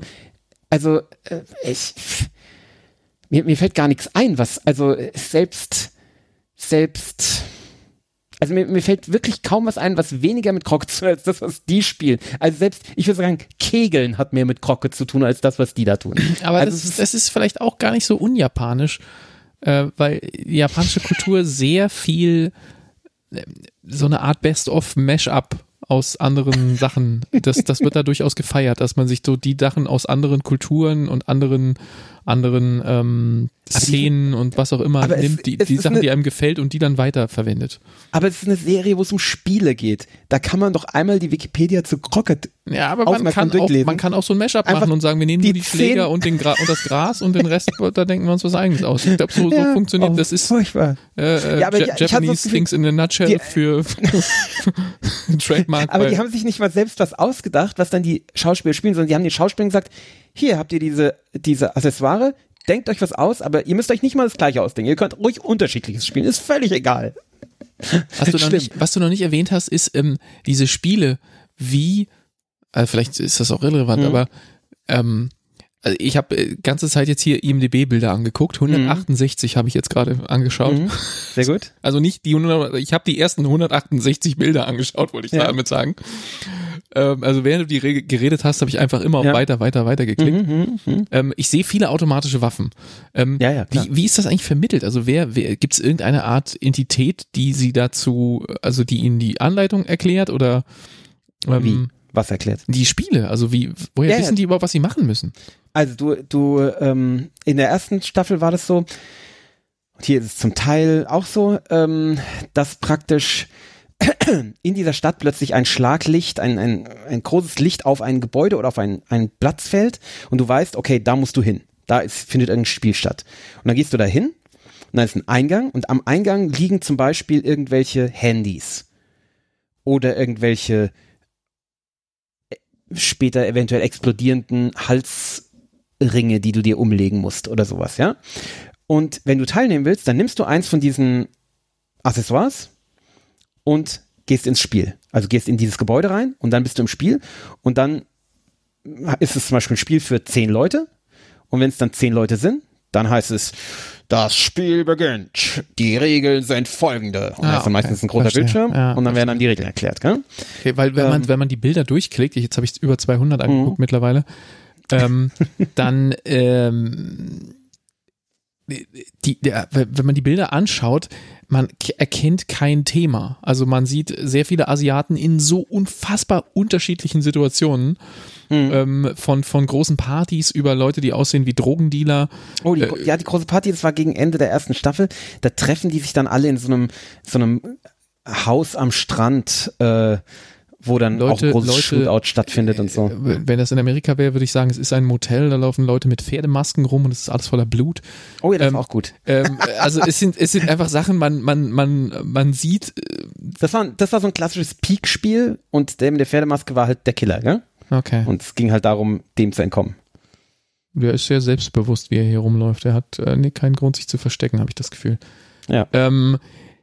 Ja, und deshalb, also manche Sachen sehen aus wie aus einem Science-Fiction-Film, manche sehen aus wie aus einer Romantikkomödie, manche sehen aus wie aus einem Teenie-Coming-of-Age-Film. Also man schaut diese Bilder an und hat das Gefühl, ich kriege kein Gefühl dafür, was ich hier vor mir habe. Wenn ich jetzt deine Erklärung dazu nicht gehabt hätte, könnte ich das null einsortieren, bis auf das die automatischen Waffen mir sagen und das Blut, ist wohl ernst. Dass es hier ernst wird. Ja, viele Leute haben auch immer Messer in der Hand oder irgendwelche Klingen.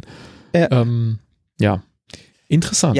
Ja, es ist natürlich auch total stylisch und so. Okay, ja, also, Bild 241, zum ersten Mal sehe ich den Laser. Naja, genau. Also es sieht super aus, es sah auch in der ersten Staffel schon super aus, es ist super stylisch und so, die Leute sind toll angezogen und sind wunderschön natürlich. Aber also diese zweite Staffel, ich finde es oft auch viel zu kitschig. Also es ist wahnsinnig viel Zwischenmenschliches, was unheimlich ausgetreten wird. Und dann, und das ist auch ein Hauptproblem dieser Staffel, finde ich, ist sie halt unheimlich vorhersehbar, was ihre Protagonisten angeht. In der ersten Staffel kannten wir ja niemanden. Wir wussten nicht, wer ist wirklich ein Protagonist und wer wird gleich irgendwie getötet. Ja? Und da sind die auch verschwenderisch mit umgegangen. Gell? Also da hatten wir diese drei Jungs, mit denen die Serie losgeht. Und nach, ich glaube, 2 Folgen ist halt nur noch einer von denen am Leben. Ne? Der ist, Überraschung, auch am Ende der zweiten Staffel noch am Leben. Also es ist halt, wir haben halt, wer in der ersten Staffel sich zusammengefunden hat, sind halt dann die Protagonisten. Ist jetzt der Cast quasi, ja. Ist jetzt der Cast. Und in der ersten Staffel gab es keinen echten Cast. Da gab es dann Figuren, die dann plötzlich auftauchen. Und jetzt sind die alle der Cast. Und ich lass mich lügen, die überleben, glaube ich, nicht alle, aber so gut wie alle. Ja, also so. Aber dann noch eine Anschlussfrage. Ja? Bild 258 in der IMDb ist im Grunde diese berühmte Kreuzung in Shibuya. Du hast vorhin schon erwähnt, dass da irgendwie einer wildfeuernd durch die Gegend läuft und Leute erschießt. Aber gleichzeitig hast du gesagt, Parallelwelt. 251 hast du gesagt? 258. Gleichzeitig hast du gesagt, Leute müssen, Leute sind in einer Parallelwelt und müssen an Spielen teilnehmen. Gibt es also sowas wie, in einem Computerspiel würden sie NPCs heißen, also diese ganzen Menschen da auf der Kreuzung, auf diesem Foto sind hier bestimmt 300 Leute zu sehen. Ja. Müssen die alle an diesen Spielen teilnehmen oder sind in dieser Welt noch andere Menschen? Darum geht es in der zweiten Staffel auch, dass es auch Bewohner dieser Welt gibt. Aber die du da siehst, das ist wahrscheinlich alles Spieler, also okay, die da teilnehmen müssen. Genau. Deswegen, die sind eben auch verschwenderisch damit Leute zu töten. Ja? Also da werden halt hunderte Leute getötet einfach. Was es natürlich noch langweiliger oder unangenehmer macht, was eben die Vorhersehbarkeit angeht. Weil im ersten Teil wussten wir halt nicht, wer stirbt. Und hier wissen wir, okay, unsere Figuren sterben halt nicht. Und da ist halt so eine Kreuzung, ja, wie du sie, ich weiß nicht, ob das jetzt dieses Bild ist, bei mir sind hier nämlich anders nummeriert, diese Kreuzung Shibuya mit haufenweise Leuten drauf. Und dann kommt halt der Pik-König und ballert die alle mit dem Sturmgewehr über den Haufen. Und es sterben dauernd Leute, du siehst dauernd Leute irgendwie, die irgendwo in Deckung gehen und trotzdem erschossen werden. Und unsere Figuren, auch wenn sie nicht besonders gut in Deckung gehen, werden halt nicht erschossen. Oder Streifschuss, den sie dann völlig problemlos überleben. Ne? Wo ich mir denke so, ihr habt's nicht richtig kapiert, was einer der Reiz eurer ersten Staffel war. Nämlich, dass wir uns eben nicht sicher sein konnten. Dass wir eben nicht wussten, wer beißt jetzt ins Gras. Und dass dadurch eben Spannung war. Und jetzt ist die Spannung irgendwie weg. Ich habe dir das Foto gerade mal geschickt, was ich meinte. Diese Kreuzung ist übrigens in der Realität enorm beeindruckend. Also ich bin darüber gelaufen und dachte mir, das Bild, meine Herren. Bei mir ist es 255, das ist ja lustig.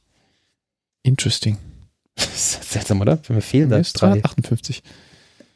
Okay. Ja, vielleicht bist du in der Liste mit nur Bildern. Ich bin in der Liste, wo auch Videos drin sind oder so. Ah, das kann sein, ja. Schwer zu sagen. Denkbar, ja. Nee, also ich meine, ja, es ist in gewisser Weise dann auch eine Art Fanservice, weil ich habe mich ja auch angefreundet mit den Figuren. Ich hätte es bei vielen auch schade gefunden, wenn die dann sterben, ja. Also ich war natürlich ja auch froh, dass die leben, aber eigentlich ist es langweilig.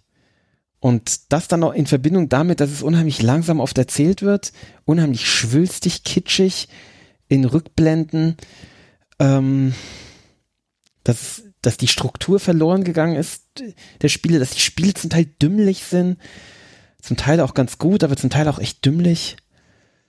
Es ist echt nicht schön. Ich bin gespannt, was die dritte Staffel bringt. Ich glaube, es kommt noch eine dritte, soweit ich weiß. Es ist am Ende der zweiten ist ein Cliffhanger. Ich musste jetzt bis Bild 260, bis ich den ersten richtigen Erwachsenen gesehen habe, der älter als 25 ist. Okay, Alice in Borderland, Staffel 2, nicht so gut wie die erste, habe ich jetzt mal so rausgehört. Nee, nicht so gut wie die erste, nee. Der eine König, der ist ja auch dauernd dargestellt mit nacktem Oberkörper, auch so ein sehr schöner, in so einer Containerlandschaft, das hast du bestimmt auch schon gesehen. Der wird natürlich nie der ganze Körper gezeigt, weil er nämlich nackt ist, aus Überzeugung, weil er nämlich sagt, irgendwie Kleidung sind nur ein bourgeoises Konstrukt oder irgendwie so ein Quatsch. Keine Ahnung, das habe ich gesehen, das habe ich, glaube ich, kurz vor Weihnachten gesehen, wo es gerade so kalt war, wo ich mir dann dachte so, ja, der Meinung kann man sein. Das ist aber schwierig. Wenn man irgendwo in Tropen lebt, aber ist draußen unter 0 Grad ist Kleidung nicht nur ein bourgeoises Konstrukt. Das ist das Gegenkonzept zu Tobias Funke in Arrested Development. Der ist ja erklärter Never Nude. Und der auch mit Kleidung oder was? Ja, der hat immer unter seinen Unterhosen hat er noch so eine abgeschnittene Jeans an. Also Arrested Development, Tobias Funke überhaupt von David Cross gespielt, beste Rolle. Und das Konzept eines Never Nudes, der dann später bei der Blue Man Group anheuert und deshalb immer blau ist. Fantastisch. Also überhaupt Arrested Development, immer mal wieder gucken. Sehr schön. Schön, haben wir jetzt hier den Gegenentwurf dazu. Okay, machen wir da einen Deckel drauf auf Alice in Borderland und ich drücke jetzt hier mal auf die Kapitelmarke. Wir beenden damit unsere Bewegtbild. Ich schicke dir gerade mal noch ein Bild von dem, der angeblich mal ein Arzt war. Okay, mach das mal. Da ist eine Frau drauf. Ja, genau. Nee. Nee, eben nicht. Ach so. Oh ja, ich habe es gerade größer gemacht. Es ist wirklich keine Frau. Das tut mir leid. Auf dem Thumbnail hätte ich schwören können, dass es eine Frau ist. Ja. Okay. Ja, das ist halt schwer zu glauben. Mal ein Arzt war in der Vergangenheit und der Typ ist halt irgendwie noch den Teenie-Jahren entwachsen. Ja, und sieht halt noch aus wie so ein Teenie-Idol. Schwierig. Den hatte ich auch vorhin auf ein paar Fotos schon gesehen. Gut. Was haben wir noch außer Filmen? Ich weiß nicht, was haben wir? Ja, Twitter ist explodiert oder implodiert. Ich weiß nicht, wie man das sagen soll. Twitter ist irgendwie over jetzt. Und ich habe es gar nicht mitgekriegt. Du hast nicht mitgekriegt. Was ist passiert? Es gab ja schon, da muss ich jetzt ein bisschen ausholen. Welches Programm benutzt du, um Twitter zu bedienen? Die Twitter-App, wenn ich es bediene. Also ich habe lange nicht reingeschaut, aber warum nicht die Twitter-App? Because it's a dumpster fire. Was bedeutet das? Die Twitter-App ist aus meiner persönlichen Sicht ein komplett unbenutzbarer, stinkender, brennender Haufen Dreck. Also es kann tatsächlich ein Grund sein, warum ich schon lange bei Twitter nicht mehr aktiv bin, warum mich Twitter auch eben langweilt. Früher wurde auch in der Twitter-App die Timeline als echte Timeline angezeigt. Okay, danke, dass du das wenigstens erkennst. Und ich glaube tatsächlich, dass das einer der Gründe ist, warum Twitter völlig den Reiz für mich verloren hat. Exakt. Als Twitter dann angefangen hat, mir der Meinung war, dass es besser weiß, was ich sehen will. Ja, dass dieser stinkende Haufen Dreck, den sie dir zeigen wollen, offensichtlich dich zu interessieren hat.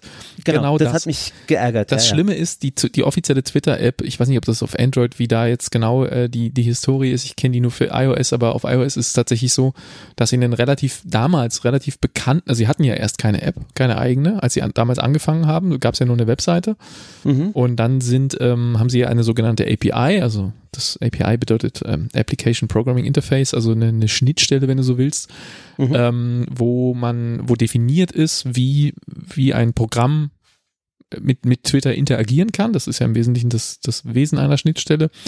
Und da haben halt viele Entwickler damals dann angefangen, Twitter-Programme zu schreiben, damit man eben nicht die Webseite benutzen muss mit irgendwie seinem komischen Handybrowser, sondern dass man dann eben ein eigenes Programm hat und das hat dann im Hintergrund Zugriffsmöglichkeiten über diese Schnittstelle, die ist halt definiert von Twitter. Und da kannst du dann halt irgendwie, da gibt's einen Endpoint für Abrufen von Timeline und da gibt's einen Endpoint für Absenden eines Tweets und da gibt's einen Endpoint für Suchbegriff hinschicken und Ergebnisse zurückbekommen und so weiter. Und die Apps unterscheiden sich ja dann so ein bisschen in ihren Bedienkonzepten und in ihren UI-Konzepten. Und da gab's in der Frühzeit von Twitter relativ viele unterschiedliche Programme und Twitter hatte keine eigene. Und insofern haben diese Programme auch ein Stück weit den Dienst geformt und zu dem gemacht, was er dann geworden ist, weil diese Programme, die frühen, waren halt sehr sehr prägend auf das, was also zum Beispiel gab es am Anfang, es gab ja diese Ad-Mentions, also dass du Leute erwähnen konntest, das gab es nicht, das haben die Apps erfunden. Das war nicht die Webseite Twitter oder der Dienst Twitter, der das erfunden hat, sondern das waren die Apps, die das erfunden haben. Dass sie gesagt haben, wenn irgendjemand irgendwo Ad sowieso schreibt, dann klingel ich mal, so nach dem Motto, der hat mich erwähnt. Oder auch der Retweet, dass man da am Anfang hat man ja immer irgendwie RT und dann den Namen und dahinter den Text von demjenigen geschrieben und das sozusagen zu formalisieren, dass ein Retweet so funktioniert, dass man da RT davor schreibt, das haben die Apps erfunden. Ich kann jetzt nicht für jeden einzelnen von diesen Features sagen, wer es gewesen ist, aber es gab ja so Twitterific und Tweetbot und noch andere. Tweety war einer der ganz frühen. Selbst der Vogel ist nicht von Twitter selber gekommen am Anfang, glaube ich. Oder da bin ich ja nicht mehr 100% sicher. Aber was ja erstaunlich ist bei dem Namen, oder? Ja, ich glaube, da bin ich jetzt auch nicht mehr 100% sicher, wie das genau gewesen ist. Oder dass man das, der Dienst hieß ja schon immer Twitter, aber ich glaube, weiß ich nicht genau. Da dünnes Eis. Aber okay, der Retweet ist dann später, Twitter hat dann später diese Ad-Mentions und das Retweeten, dass es dann später auch anders ging, dass es nativ als ein Feature implementiert wurde, dass derselbe Tweet nochmal an deine Follower verbreitet wird, der Originalautor bleibt da dran kleben, aber es steht irgendwie drunter, wer es weiter verbreitet hat sozusagen. Das ist eine Idee, die Twitter bekommen hat durch die Community aus Usern und App-Entwicklern quasi. Also insofern, worauf ich raus will, ist, diese Apps von Drittanbietern, die sind nicht einfach nur irgendwelche Rucksack-Touristen oder irgendwelche Huckepack, Trittbrettfahrer, das ist das Wort, was ich suche, sondern Twitter hat denen eigentlich relativ viel zu verdanken. Aber da gab's halt auch immer diesen schwelenden Konflikt. Irgendwann hat Twitter diese App Tweety aufgekauft und hat die dann, die habe ich auch jahrelang benutzt und die fand ich sehr, sehr gut. Die ist dann aufgekauft worden von Twitter und ist quasi in die offizielle Twitter-App verwandelt worden und ab da war es straight downhill, ja. Von da an ging's bergab für diese arme App. Die war mal ganz toll und dann ist sie die offizielle App geworden und dann hat sie sich von da an verwandelt. Mit dieser algorithmischen Timeline, wo Twitter der Meinung ist, dass es besser weiß, was es dir zu zeigen hat und mit unfassbar viel Werbung und Sponsor-Tweets und komischen Vorschlägen, wen du befolgen sollst und so weiter. Und der Content, den du dir eigentlich selber ausgesucht hast, wird immer weiter in den Hintergrund gedrückt, damit dir im Vordergrund so ein komischer, die runzlige, hässliche Version von einem kaputten TikTok-Algorithmus versucht rauszusuchen, was du vielleicht alles gerne mal angucken sollen möchtest. Parallel existierte aber immer noch die heile Welt der Drittanbieter-Apps, denn diese API, die gab es immer noch. Twitter hat wahrscheinlich als Firma auch gemerkt, dass da halt nicht die ganze Zeit Werbung ausgespielt wird und dass sie das vielleicht irgendwie gar nicht wollen. Deshalb haben sie schon vor ein paar Jahren, noch bevor Space Karen reinkam, versucht, diese API so ein bisschen zurückzudrängen. Es gab dann so Limits auf der API und es gab auch nicht alle Features. Also man konnte einfach keinen Drittanbieter-Client schreiben, der das volle Feature-Set von Twitter unterstützt. Zum Beispiel Umfragen waren immer ein Problem und Notifications komplett hinzukriegen war auch immer ein Problem, weil du nicht keinen Endpoint hattest, der dir in Echtzeit gesagt hat, wann du erwähnt wurdest. Und deshalb waren Notifications immer schwierig für die Drittanbieter-Clients. Das war Absicht. Ja? Twitter hat irgendwann absichtlich angefangen, diese API so ein bisschen zu kastrieren. Sie sind dann auch wieder sie haben dann auch so Limits eingeführt, dass du irgendwie nur noch bestimmte Anzahl von Usern haben konntest als Drittanbieter-Client, was dir dann theoretisch ja als jemand, der so eine App schreibt, um damit Geld zu verdienen, und wenn dir dann die Firma, die du da benutzt, um quasi deine Basis zu haben, für die du da die Software sozusagen schreibst, du bindest dich ja mit der Software, wenn du das machst als Entwickler, sehr eng an Twitter, und die diktieren dir natürlich dann die Grundpfeiler deines Businesses, und wenn die dir schon von Anfang an sagen, so viele Kunden kannst du maximal haben, dann ist dein Wachstum gedeckelt, das ist natürlich auch nicht besonders nett. Nee. Insofern, es gab schon ganze Zeit immer diese Bestrebungen, und das Argument von Twitter war dann oft, die bringen uns ja keine Werbeeinnahmen, weil die zeigen ja keine Werbung an. Aber das war halt auch immer so ein relativ hohles Argument, weil natürlich kannst du einfach in so einem Benutzungsvertrag von der App-Anbieter, kriegt ja dann so Zugangsberechtigungen auf diese API, und mit dem kannst du ja einen Vertrag schließen und kannst ihn ja dazu zwingen, auch Werbung auszuspielen. Also hätten sie alles machen können, haben sie halt nie gemacht.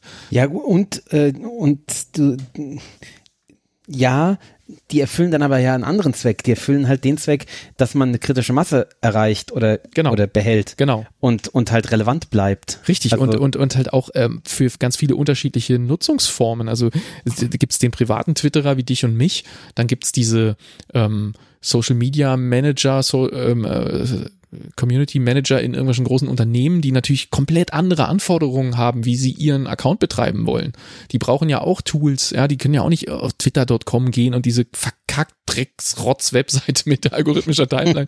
Die müssen ja ganz viel einfach auf ihre Mentions eingehen, und im Zweifel muss da ein Ticketsystem dahinter stehen, wo du so einen eingehenden Beschwerde-Pöbel-User, der irgendwie sich über dein Produkt in aller Öffentlichkeit hermacht, in irgendeiner Form betreuen kannst. Wenn du davon aber 150 am Tag hast, dann muss ja ein Team dran sitzen und so weiter. Du brauchst ja Software, die damit interagiert.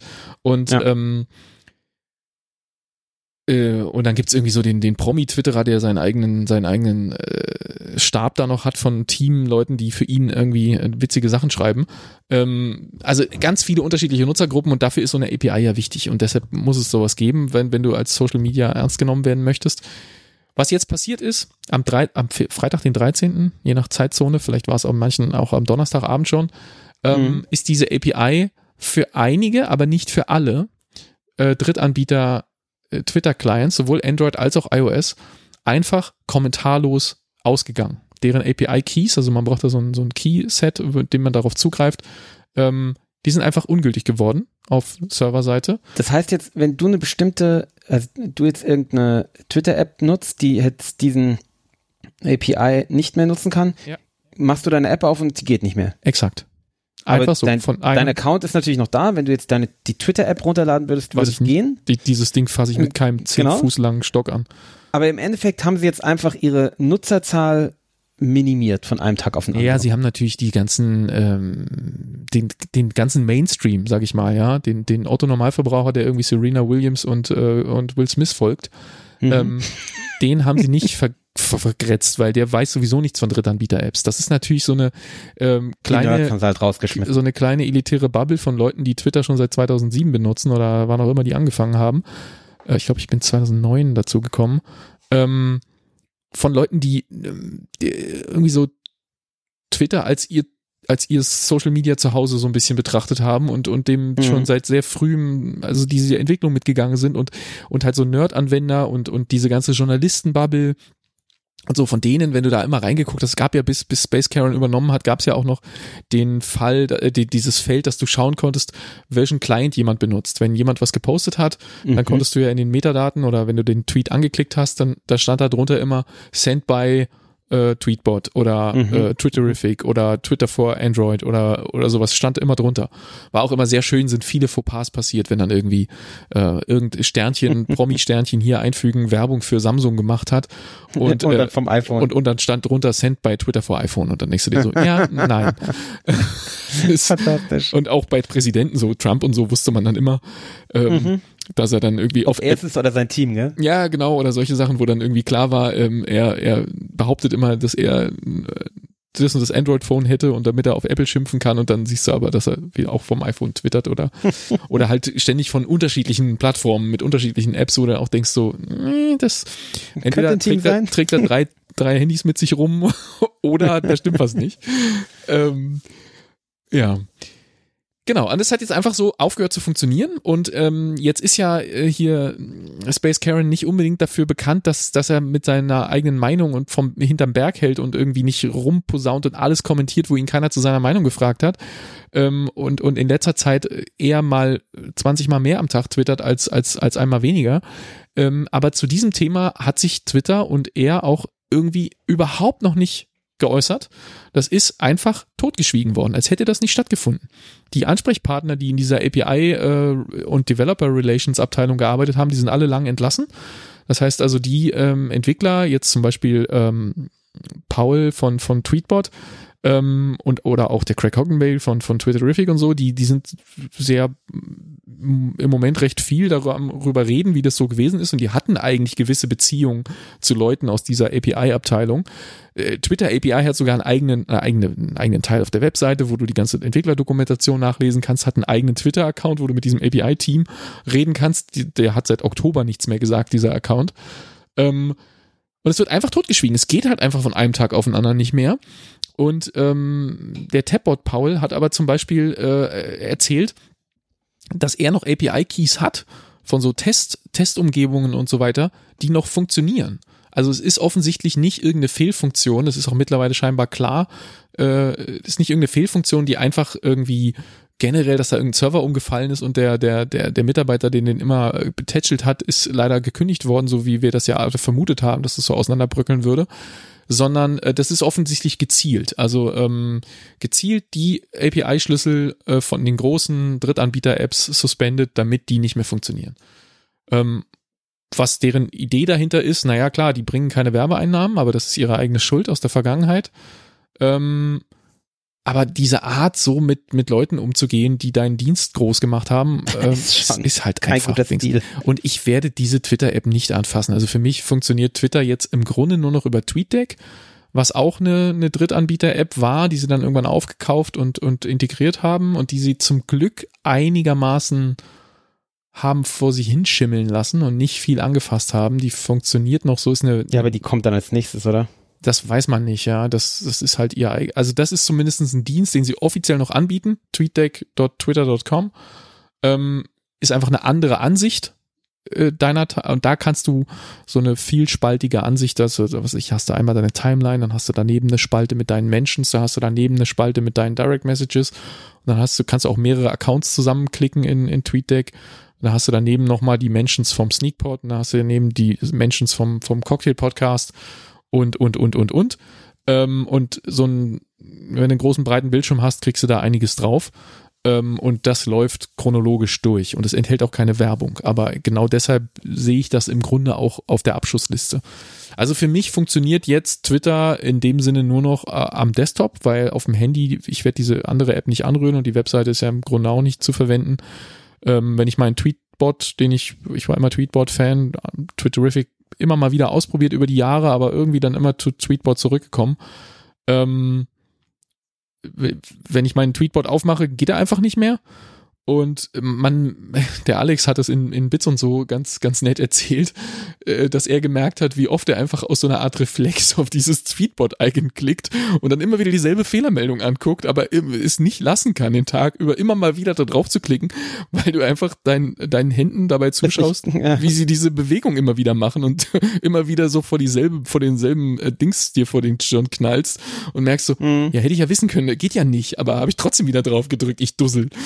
Und bei dem, als er das erzählt hat, der Alex Eigentlich Olmer. Ich muss mir die App deinstallieren, ja. Ich hab tatsächlich auf meinem Tweetbot war mir irgendwie so wichtig, das gibt ja auf dem iPhone, hast du ja unten das sogenannte Dock, da hast du 4 Apps, also bis zu 4 Apps, kannst auch weniger reinmachen, die dann fix sind. Also egal, ob du in deinem Homescreen, kannst ja so seitwärts wischen. Und die 4 unten sind sozusagen die 4 wichtigsten. Und da sind ja im Standard irgendwie so Zeug von Apple drin. Finde ich auch mal geil, wenn man von Leuten das Handy mal zum ersten Mal Gesicht bekommt und die haben noch die 4 Standard-Apps unten im Dock, dann denke ich mir immer, das kann doch nicht sein. das, diese 4 Apps, die Apple da irgendwie reintut da unten, das können doch nicht ernsthaft deine wichtigsten 4 Apps sein. Wissen die Leute nicht, dass man das customizen kann? Sind sie zu faul, sich zu überlegen? Aber das können doch nicht die 4 Apps sein, die du immer brauchst. Ja, wer benutzt denn die Telefon-App? Das kann doch nicht sein. Die Telefon-App benutze ich auch. Ja, mal, aber doch nicht, ist doch nicht eine von den Top 4, oder? Hä? Bei mir nicht. Die zum Telefonieren? Ja. Hä, wie telefonierst du denn? Ja, selten bis gar nicht. Achso, nee, ich telefoniere viel. Also bei mir ist die auch unten drin. In meinen 5. Ja, und wenn ich jemanden anrufen will, dann rufe ich den über die Kontakte-App an. Also dann. Ist das nicht dasselbe? Ah, bei uns ist das anders als bei euch. Ja, wahrscheinlich. Bei uns ist das eine App, die Kontakte und die Telefon-App. Nee, bei uns Kontakte verwalten ist eine App und es gibt zwar in der Telefon-App so einen Kontakte-Tab, ja, genau. Aber den benutze ich nicht. Nee, kann man natürlich so auch machen, ja, aber generell dazu müsste man ja telefonieren. Warum sollte man das tun wollen? Ja, das tue ich sehr. Ich habe ja sogar auf der zweiten Seite von meinem wie nennt man das? Desktop im Endeffekt, habe ich so, das gibt es bei euch glaube ich nicht, so Tasten, so Schnelltasten, wo ich Leute anrufen kann. Da brauche ich nur einmal draufdrücken und dann ruft es den an. Ist natürlich total gefährlich, wenn man aus Versehen das Handy entsperrt in die Tasche steckt oder so, dann ruft das halt dauernd Leute an. Aber da habe ich halt so die wichtigsten Leute, die ich so dauernd anrufe.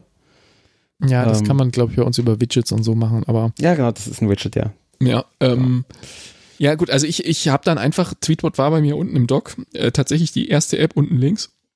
Und ich habe es dann sofort gegen meine Mastodon-App geändert. Das heißt, der Muscle Memory klickt jetzt einfach automatisch die Mastodon-App an, in dem Fall war es Tut. Und dann, da kommt dann eine Timeline und da kann man dann drin rumlesen und da sind Sachen, die Leute gepostet haben, denen man folgt, eben wo man die eigens erkennt, wer das ist. Und dann bin ich glückseligerweise an demselben Abend oder einen Abend später, weiß ich jetzt nicht mehr hundertprozentig, endlich noch in die Beta-Version von Ivory reingekommen. Das ist derselbe Entwickler, der Tweetbot geschrieben hat. Der hat schon vor einer ganzen Weile mal angekündigt, als es mit Space Karen anfing im November, dass er jetzt mal vielleicht auch überlegt, ob er nicht seine Tweetbot-Codebase, ich meine, im Grunde ist ja da alles drin, was du für Mastodon auch brauchst. Du hast Notifications, du hast Mentions, du hast vielleicht Direct Messages, du hast irgendwelche Hashtags, nach denen man suchen kann, du hast eine Timeline, und du hast irgendwie ein bisschen Settings-Screen oder so ein Twitter-Client und ein Mastodon-Client, die sind ja doch sehr ähnlich. Gibt's diese Content-Warnings noch und unterstützt ein paar andere Features des Mastodon, die nicht exakt Twitter entsprechen, aber die Ähnlichkeiten sind ja natürlich schon da. Und er hat schon vor einer Weile angefangen, einen eigenen Mastodon-Client zu bauen, der Ivory heißt. Finde ich einen sehr schönen Namen, weil das der Post bei Mastodon heißt ja Tut und es geht um, das Wappentier ist so ein Mammut und das Ding dann Ivory zu nennen, also Elfenbein. Irgendwie war das naheliegend, so von der Dings. Und da hatte er eine Beta-Version und die Beta-Version war Invite-Only und er hat dann die Invites immer hin und wieder mal so gepostet, hier sind nochmal 500 oder hier sind nochmal 1000 oder sowas und ich war immer zu spät, immer wenn ich den Post gesehen habe und es dann angeklickt habe, dann hieß es wieder, this Beta Version is full, weil natürlich schon tausende von Leute sich drauf gestürzt hatten und kurz nachdem es umgefallen ist, hat er die letzten 1000, bis er dann die komplette Maximalzahl aller seiner Beta-Invites, die er rausgeben kann über Testflight, ausgeschöpft und ich habe einen davon erwischt. Und jetzt habe ich Ivory an die Stelle gesetzt, wo Tweetbot immer war in meinem Doc und seitdem ist die Welt in Ordnung. Ich bin jetzt einfach auf Mastodon, da ist alles schön und kuschelig, es funktioniert, wunderbar, Space Karen hat da nichts zu sagen, toll. So muss das sein. Aber Twitter, brennender Haufen Dreck, immer noch. Und es ist immer noch jetzt, wie viel haben wir heute? Jetzt, wir nehmen gerade auf, es ist der 17. Januar, also wir sind jetzt der Abschaltung ungefähr 4 Tage später. Twitter hat sich offiziell immer noch nicht dazu geäußert, warum das jetzt aus ist. Das ist einfach, Feature ist abgeschaltet, mit den Entwicklern, die das benutzen, redet keiner, mit den Usern redet keiner, sie schweigen einfach. Also super assi-Move halt einfach, ja. Ich meine, kannst du ja machen, wenn du das ausschalten willst, aber dann setz halt ein Abschaltdatum, gib den Leuten irgendeine Möglichkeit, irgendwie auch den Entwicklern eine Möglichkeit geben, irgendwie zu sagen, ja, so Twitter schmeißt uns raus, aber herzlichen Dank, liebe User, und irgendwie dann können die nochmal ein letztes Update machen, wo nochmal was eingeblendet wird, wo sie sich von ihrer Userbasis verabschieden und irgendwie, also so ein bisschen Common Courtesy kann man da durchaus an den Tag legen. Man muss das nicht einfach kommentarlos ausmachen und danach den Kopf in den Sand stecken und so tun, als würde man die Leute nicht hören. Also das ist einfach sowas von asoziales Verhalten. Ja gut, aber es passt halt. Ja, aber es passt ins Bild von einem unfassbaren Arschloch. Genau. Und insofern, ich trauere dem Twitter nach, ich mochte das sehr. Und insofern, ich kann nur alle Leute, die vielleicht ähnlich fühlen, ermutigen, wenn ihr zu Mastodon wechselt, dann vergesst eine Sache nicht, geht auf Twitter nochmal rein und ändert in eurem Username oder in euer Bio, schreibt da irgendwo, schnupsi-hupsi@mastodon.social, also euren Username von Mastodon. Das war eine Zeit lang verboten, da wurde man dann dafür gesperrt, das haben sie wieder zurückgenommen, ob das nochmal kommt, weiß ich nicht. Der Effekt, den das hat, ist aber, es gibt so Umzugstools, wie zum Beispiel Move2Don, wo man, wenn man jetzt selber beschlossen hat für sich, ich gehe jetzt auf Mastodon, ich bleib da jetzt, oder zumindest vorerst, wo man dann sagen kann, man authentifiziert auf Move2Don, können wir auch gerne verlinken, einmal seinen Twitter-Account und man gleichzeitig auch seinen Mastodon-Account, dann such dieses Teil unter den Leuten, denen du auf Twitter folgst, schaut es in die Bio und in den Namen rein, ob es dort irgendwas findet, was wie ein Mastodon-Username aussieht, so vom äußeren Format her, @irgendwas@sowieso.social oder was auch immer, und schaut dann, finde ich da irgendwo einen Username, was darauf hindeutet, dass derjenige dort hinterlegt hat, wie sein äquivalenter Mastodon-Account heißt. Und wenn es das findet, dann bietet es dir am Ende einfach so einen Follow-All-Button. Und dann kannst du halt sagen, okay, dieses Tool hat jetzt hat meine Twitter-Follower angeguckt, oder nicht meine Twitter-Follower, sondern den Leuten, denen ich bei Twitter folge, also denen ich gern zuhören würde, und hat dort unter den 1000 Leuten, die ich folge bei Twitter, leider einer absurden Anzahl an Menschen, hat unter dieser Anzahl an Menschen halt irgendwie 100 gefunden, die da irgendwo, oder 200 oder 500, die dort einen Mastodon-Namen hinterlegt haben, und dann kann ich mit einem Klick sagen Follow All, und dann folge ich diesen 200 Leuten auch auf Mastodon, und das sorgt dafür, wenn du so ein Tool benutzt, dass du, das kannst du ja auch immer wieder benutzen und immer mal wieder schauen, ob noch welche dazugekommen sind, die noch ihren Username nachgepflegt haben, dann kriegst du es relativ schnell hin, dass du in deine Mastodon-Timeline reinguckst und da irgendwie so dieselben Pappnasen vorfindest und das Gefühl hast, oh, ist hier irgendwie genauso, also so dieselben Posts oder dieselbe Vibe herrscht hier irgendwie, ja, natürlich, es sind dieselben Leute oder zumindest eine Teilmenge davon, die Aktiven, die denen Twitter jetzt auch auf den Keks geht, insofern sind die auch irgendwie auf eine Art like-minded, und das ist ja vielleicht gar nicht schlecht. Übrigens, das, was du gerade erzählt hast, hast du schon mal erzählt hier, aber nicht mir, sondern dem Stefan, und da war ich wohl nicht dabei. Und ich weiß immer noch genau, wann ich das gehört habe. Das hat man doch manchmal so, gell? Ja, so, ja. So bei bestimmten Sachen weiß so, da war ich genau da und da. Und das war an diesem Tag, wo so Blitzeis war. Kannst du dich erinnern? Oh ja, ich glaub, ja, auch irgendwie kurz war mein Auto sehr schön übereist an dem Tag. Genau, und da war ich, oder war es der Tag oder der Folgetag? Ich weiß nicht mehr genau. Also es war auf jeden Fall so, es waren diese Tage, wo so Blitzeisgefahr war, und auch, vielleicht war es nicht der, wo es so ganz schlimm war, ich glaube, da bin ich im Büro geblieben, aber ich glaube, es war der Folgetag, wo es auch bei uns im Odenwald noch problematisch war zum Teil. Und da war ich in so einer Neubausiedlung und musste in so eine Sackgasse reinfahren, und es ging so ein bisschen abschüssig, und oben, die Hauptstraße war natürlich frei, aber so bei den Nebenstraßen wusste man es nicht so genau. Und ich wusste so genau so, okay, ich fahre jetzt in diese Sackgasse rein, in diesen Wendehammer darunter, und ich habe keine Ahnung, ob ich da wieder rauskomme. Oder ob du unten durch den Gartenzaun brechen wirst. Ja, genau. Es war so, Es war mir aber auch nicht genug, dass ich ausgestiegen wäre und geguckt habe, ob man es laufen kann. Sondern ich habe gedacht so, ja, ich muss es jetzt probieren. Ich guck mal, ich hoffe, dass es gut geht. Und es ging dann auch gut. Und unten war aber tatsächlich, war auch Eisfläche. Also ich habe dann auch auf Eisfläche geparkt, aber man konnte, das ist ja das Komische gewesen, mit dem Auto ging das ja eigentlich besser als mit, ja, wahrscheinlich weil das Auto schwerer ist, gell?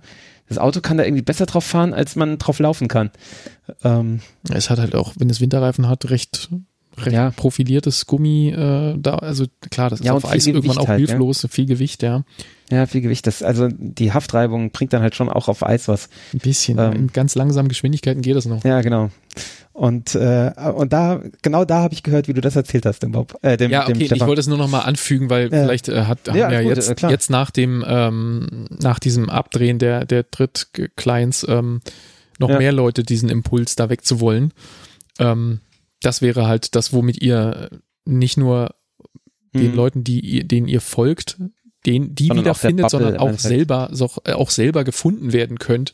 Also ich habe das zum Beispiel, als ich das eingetragen habe, in mein Profil direkt danach gemerkt in den Folgetagen, dass mir mehr Leute auf Mastodon folgen, weil diese Tools natürlich dann auch mich wiederum finden bei den Leuten, die rübergehen und dann bei den Leuten, die rübergehen und dieses Tool benutzen, das ist ja dann nochmal Teilmenge von Teilmenge. Klar, da hast du dann nicht sofort wieder 100% deiner Follower, sondern halt ein Bruchteil davon.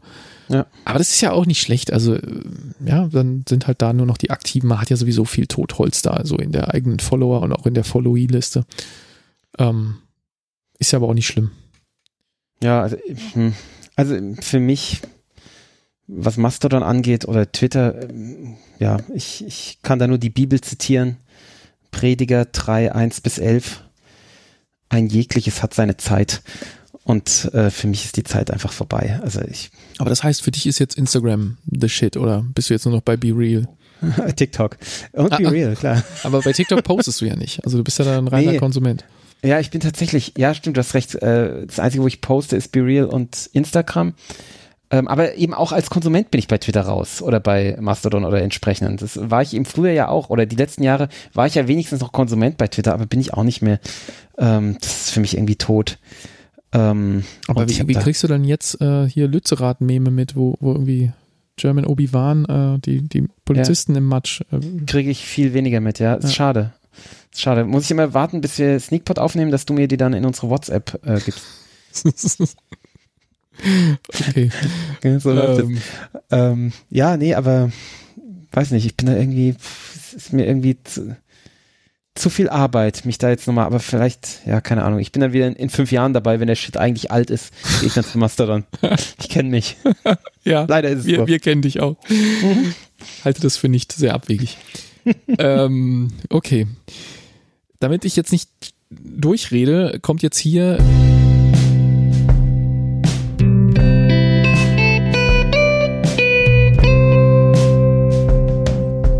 Jazzwitz der Woche.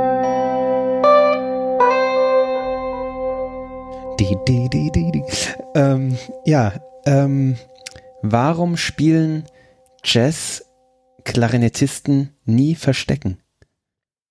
Oh, warte kurz. Nee, komme ich nicht drauf. Weil sie niemand suchen würde.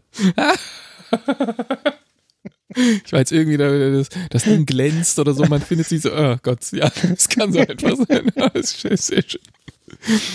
Ich habe die Woche, wo wir gerade bei Mastodon waren, habe ich einen sehr schönen Witz ich habe ein Content Warning Dad Joke dran gemacht, wofür ich auch. Oh ja, mache ich auch. Aber folge ich auch bei TikTok so mehreren Dad Joke Produzenten. Fantastisch, weil es auch die besten Witze sind, die mein Sohn versteht und dann auch weitertragen kann. Ja. Habe ich auch einen guten. Habe ich einen schönen Dad Joke gepostet. Weiß gar nicht, wo ich den her hatte. Warum ist Billy Joels Wäsche noch nass? Nee, weiß ich nicht. Kenne ich das Werk von Billy Joel zu wenig. He didn't start the dryer. Ah, okay. Okay, ich habe auf Twitter, auf Mastodon war nicht gesungen, aber ich denke, man Billy hört. Billy Joel zitiere ich ja quasi jeden Sonntag, wenn ich die Eier koche und zitiere natürlich immer Badesalz damit. Wie wollt ihr eure Eier? Siehst du? Wollt ihr weiche Eier oder Spiegeleier? Ja. Nee, ich habe gerade einen anderen neuen Dad-Joke, den mein Sohn jetzt dauernd erzählt. Und zwar, Wissenschaftler haben die häufigste Ursache für trockene Haut herausgefunden. Handtücher. Brille. Brille, gell? Ich habe irgendwann mal abends auf was waren das? Instagram, glaube ich. Auch ganz viele von diesen Witzen, und habe ich die alle meinem Bruder geschickt. So, einer meiner russischen Freunde ist jetzt Veganer geworden. Moskauer. Er ist jetzt Moskauer. Kenn ich ja. Oh, herrlich. Ja. Meine Freundin hat mich gefragt, ob es auch Brettspiele für eine Person gibt. Bügeln war die falsche Antwort. Und mein Bruder dann so, hast du ein Witzebuch gefunden oder was ist hier los? Und ich habe ihm einfach einen nach dem anderen geschickt und dann so, leg das Buch weg und je ins Bett, das reicht jetzt gar nicht. Ja, neue Kategorie im Sneakpot, Dad Joke. Oh je, die Leute werden das hassen. Ich habe in einem Parkinson-Patienten Schach gespielt. War eine Zitterpartie. Okay. Dann habe ich ihm den besten, weil es mein Bruder war, konnte ich ihm den schicken. Kannst du an deinem Bruder auch ausprobieren. Wenn du Steve heißen würdest, dann wärst du mein Steve-Bruder. Der ist mir auch schon begegnet, ja. Wahrscheinlich folgen wir den gleichen. Ja, wahrscheinlich. Aber es ist eine schöne neue Kategorie. Sind es die am Wasser sitzen? Es gibt viele amerikanische, die am Wasser sitzen und es gibt mittlerweile auch Deutsche, die am Wasser sitzen, die es kopieren. Ja. Ich folge von jeweils einen, also die sowohl so Amerikanern, die am Wasser sitzen, als auch so Deutschen, die am Wasser sitzen. Ja, genau. Und ich habe ihn dann irgendwann gefragt, willst du noch mehr? Und er dann, nein, reicht. Schnauze voll gehabt. Bei den Englischen ist leider, oder bei den Amerikanischen ist leider das Problem, dass es in der Regel Wortspiele sind, die halt nicht übersetzbar sind. Die du nicht übersetzen kannst. Ja, ich habe auch ein paar die oft gelesen, wo ich dachte, als die Deutschen, die würde ich jetzt gerne meiner Tochter erzählen, aber geht halt nicht. Funktioniert nicht. Ist schade. Ja, Dad-Jokes sollten wir ja auch eine neue Kategorie, wenn uns die Jazzwitze ausgehen, machen wir eine Dad-Joke-Kategorie auf. Ist einmal unbedingt. Sehr gut.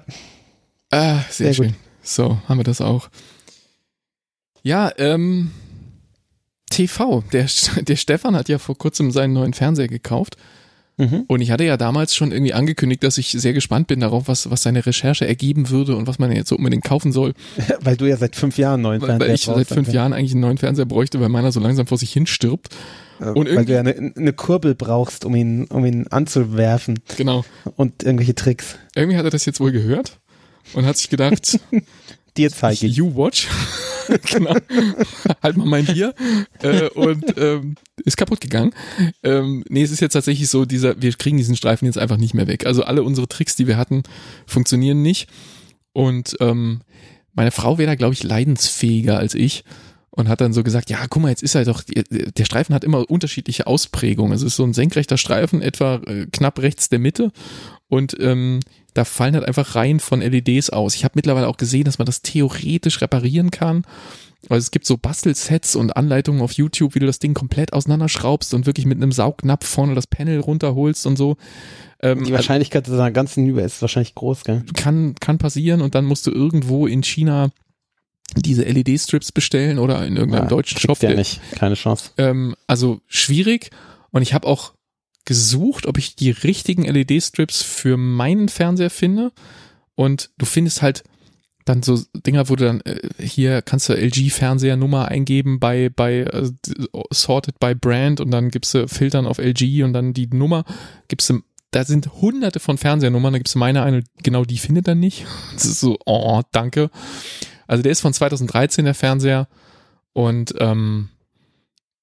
ich habe jetzt so ein bisschen die Hoffnung verloren, dass ich den, also vielleicht kriege ich den repariert, aber das wird im Zweifel ein längerer Prozess, die richtigen LEDs zu finden und dann zu hoffen, dass ich diesen Vorgang hinbekomme.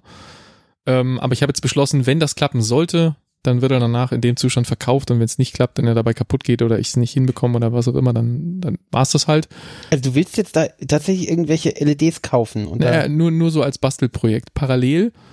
Ja, was kosten die denn? 40 Euro oder so. Also okay. So Größenordnung. Der Rest ist dann halt deine Arbeitszeit oder deine Bastelzeit. Ja, und für wie viel kannst du den denn noch verkaufen? Das ist doch ein uraltes Ding. Ja, keine Ahnung. Es ist ein 55 Zoll LED-Fernseher mit 3D und allem, also wenn er funktioniert, ist er sicherlich mehr als 40 Euro wert. Ich habe es jetzt nicht geguckt, für was man das verkauft kriegt. Vielleicht stelle ich ihn auch ins Arbeitszimmer und ersetze mein 46 Zoll Arbeitszimmerfernseher damit. Nee, aber fürs Wohnzimmer habe ich jetzt beschlossen, kommt was Neues her, und dann habe ich nochmal mit Stefan ein bisschen konferiert darüber, was er jetzt gekauft hat. Er hat ja den 65er LG CS gekauft. Das ist der neue Prozessor, also der 2022er Prozessor und Software-Zeugs, aber mit dem 2021er OLED-Panel. Und der ist preislich sehr attraktiv, diese Kombination, quasi altes Panel, aber neue Software, neuer Prozessor, weil sie da ein bisschen was gemacht haben, der ist also besser als das 2021er Modell, nicht ganz das, was das 2022er Modell ist, was so zum Beispiel maximale Helligkeit im HDR-Betrieb und so angeht, aber irgendwie so 90% da und von daher ein sehr, sehr geiles Angebot. Dann habe ich gemessen, ob ich 65 Zoll bei mir da zwischen die Standboxen kriege und das funktioniert aber nicht. Also ich so gerne ich da 65 Zoll aufhängen würde, wo jetzt 55 hängen, es funktioniert bei uns nicht. Also ich müsste die Boxen dann weiter auseinanderrücken und dann würde das so an die Seitenwände gepresst aussehen und ich glaube, das würde wahrscheinlich vielleicht auch nicht mehr so gut klingen und meine Frau war da auch gar nicht so begeistert davon, dass der würde eher Ärger geben dann auch, dass er noch größer wird. Überhaupt fand sie die Idee, dass wir jetzt einen neuen Fernseher brauchen, gar nicht so gut. Im Zweifel hätte sie vielleicht einfach den alten Fernseher aus dem Arbeitszimmer zurückgeholt, was ich vollkommen unakzeptable Idee fand. Das haben wir jetzt vorübergehend gemacht, ja, also sonst hätte ich jetzt hier auch Allan Poe und Tenet und so nicht gucken können, weil mit Streifen gucke ich das nicht. Sie war da fast schon so ein bisschen schmerzbefreit und hat gesagt, naja, guck mal, so dick ist er ja nicht, dann schauen wir jetzt einfach mal ein paar Folgen Ted Lasso und ich bin da aber hart geblieben und habe gesagt, nein, mit Streifen gucke ich das nicht. Ich gucke vielleicht eine Heute-Show mit Streifen, aber ich werde keinen Film oder Serie mit Streifen gucken. Das ja auch keinen Sinn. Kommt nicht in Frage. Ist halt die Frage, ab wann man so ein Gerät als kaputt definiert. Aber, exakt, genau. Und ich wollte jetzt nicht, dass das dann irgendwie zum Standard wird, so nach dem Motto, ja, letzte Woche hast du doch Ted Lasso mitgeguckt, dann können wir doch heute auch irgendwie nächsten bombastischen, super riesen Actionfilm, genau. Star Wars, irgendwas mit fetten Streifen im Bild gucken. So, nein, kommt nicht in Frage. Ja. Wenn ich das jetzt anfange, dann nee. Ja, lange Rede, kurzer Sinn. Ich habe also gedacht, 65 Zoll kriege ich leider nicht gerechtfertigt, sowohl von dem Platz nicht, als auch hätte meine Frau es nicht gewollt und das hätte auch wahrscheinlich auch scheiße ausgesehen. Und ich habe so große Standboxen von dem 5.1-System rechts und links daneben stehen, du kennst die ja. Mhm. Und die ergeben natürlich so einen gewissen, dadurch, dass sie recht tief sind, ergeben die wie so rechts und links eine Wand von dem Fernseher.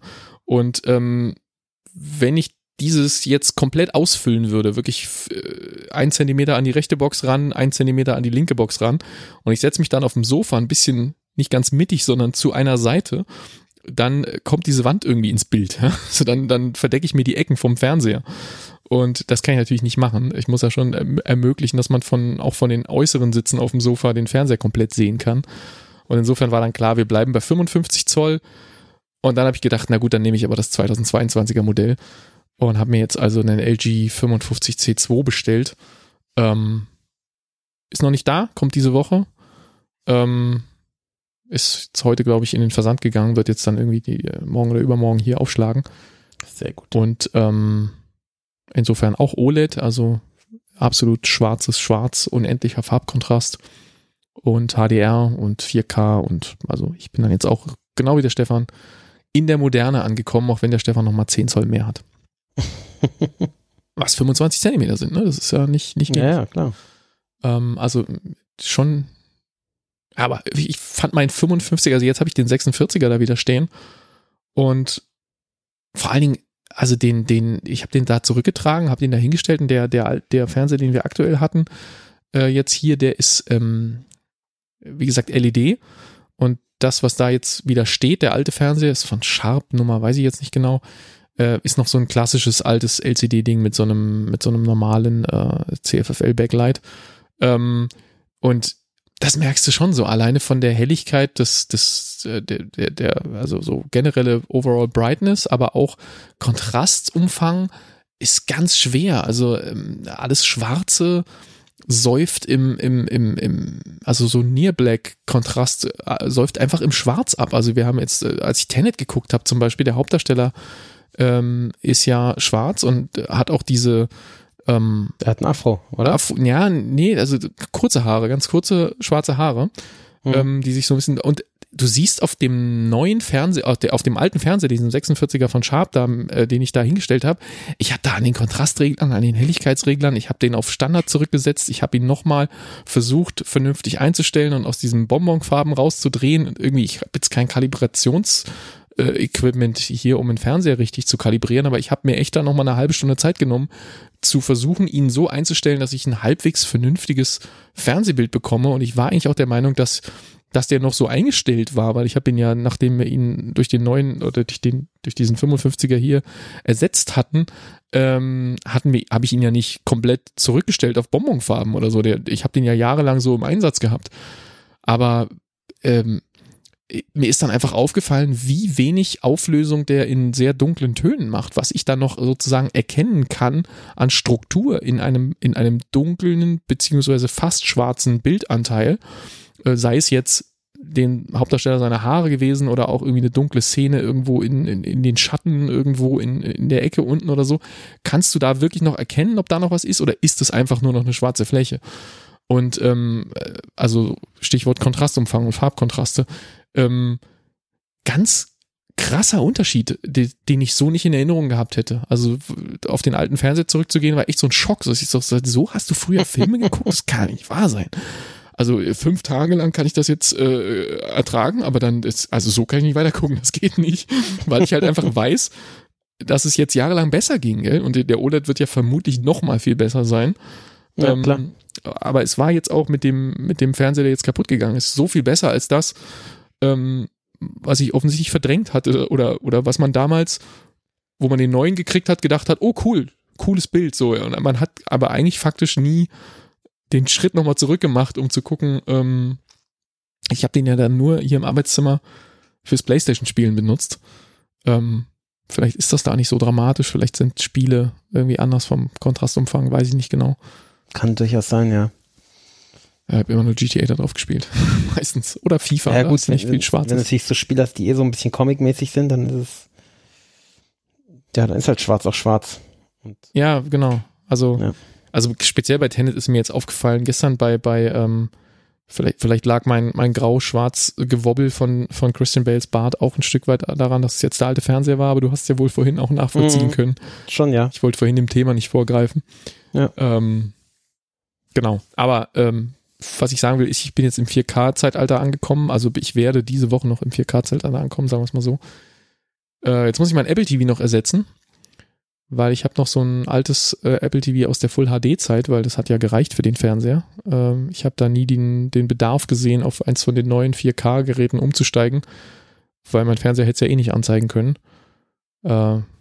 Jetzt ist der Moment gekommen, und wahrscheinlich musst du dann auch das teurere Netflix-Abo kaufen, oder? Weil mit meinem, was hast du? Ich habe das teurere Netflix-Abo, deswegen. Ja, genau. Ja, aber wahrscheinlich klar, auch wegen 4K, ja. Ne? Ich achte nicht drauf bei Netflix, ob das wirklich 4K ist, was ich da sehe, aber ob wirklich das Angebot so viel ist. Wie merke ich denn das? Wird das irgendwie dargestellt, oder? Weil es ja nicht alles 4K, oder? Das kann ich dir nicht beantworten, sicherlich nicht. Also es gibt ja genügend ältere Filme, die vielleicht da nicht in 4K vorliegen oder wo kein Remastering oder Upscaling oder sowas gemacht wurde, was sie dann so nicht ausstrahlen. Das kann ich dir jetzt nicht sagen, wie man das merkt. Vielleicht zeigt dein Fernseher es an, wenn es in welcher Auflösung es kommt, aber es kann natürlich auch sein, dass die App ist schon hoch skaliert oder weiß ich ja nicht. Was bedeutet denn, wenn da steht AD und dann so 3 Klammern? Das ist Audio Description, das heißt, dass eine Tonspur verfügbar ist für... die mir erzählt, was gerade passiert. Ja, visually impaired, genau. Nee, sonst steht da nichts. Ich habe gerade bei Poe geguckt, weil da würde ich ja annehmen, dass da... Ja, der ist mit Sicherheit in 4K, das ist ja nagelneu. Ja, aber da steht nichts dabei, also wahrscheinlich merkt man es. Ja, wird es nicht extra auf hingewiesen. Also ich hab's eh. Also bei Prime und bei Disney Plus und auch bei Apple TV Plus gibt's ja keine unterschiedlichen Preisstufen, gell? Da hast du ja dann die Preisstufe, die du hast, also so der Standardpreis, und dann ist das so auch in 4K mit drin. Netflix scheint jetzt so aus meiner Erinnerung, die sind es die einzigen. Also ich habe natürlich nicht Überblick, was, es gibt ja noch Haufen absurde. Ja, andere. Doch, bei Dings ist das auch so, bei RTL Plus zum Beispiel. Ja, das nehme ich ja nicht ernst. Also, da steht RTL dran. Das ist, wie schaust du dann das Dschungelcamp? Als würde ich das schauen. Gar nicht. 2 Wörter. Ich auch nicht. Habe ich tatsächlich früher so in 2007, 2008 oder wann, kann ich mich erinnern, haben wir das noch geguckt, aber Das Dschungelcamp läuft ja gerade wieder und ich habe mich gestern mit einem Kollegen drüber unterhalten und es scheint exakt das gleiche Problem zu haben wie die kommende Let's Dance Staffel auch haben wird, nämlich dass wirklich für unsere Generation so gut wie keiner mehr dabei ist, den wir kennen. Also irgendwie beim Dschungelcamp so bei 12 Leuten kennt man 3 oder so, wenn es hochkommt. Und das andere sind halt irgendwelche Influencer, YouTuber, keine Ahnung, die wir halt einfach nicht mehr kennen. Was daran liegen kann, dass wir einfach alt sind oder dass sie keine echten Stars mehr haben. Ja gut, ich meine, für die Leute, die das schauen, sind das natürlich gegebenenfalls Stars, aber insofern sind wir abgehängt. Abgehängt, ja. Wenn sie jetzt da natürlich Leute einsperren würden, die hier auf Netflix rumturnen, dann würden wir das auch so wahrnehmen. Ja. Aber machen sie halt nicht. Ja. Also ich habe jetzt gerade mal nachgeschlagen hier, ich habe im Moment den Standardtarif für 12,99, habe ich gerade festgestellt, da kann ich Full HD gucken und ich muss jetzt auf Premium für 17,99 umsteigen. Dieser Fernseher kostet mich also 5 Euro im Monat extra. Als wenn er nicht schon teuer genug gewesen wäre. So ist das jetzt halt offensichtlich.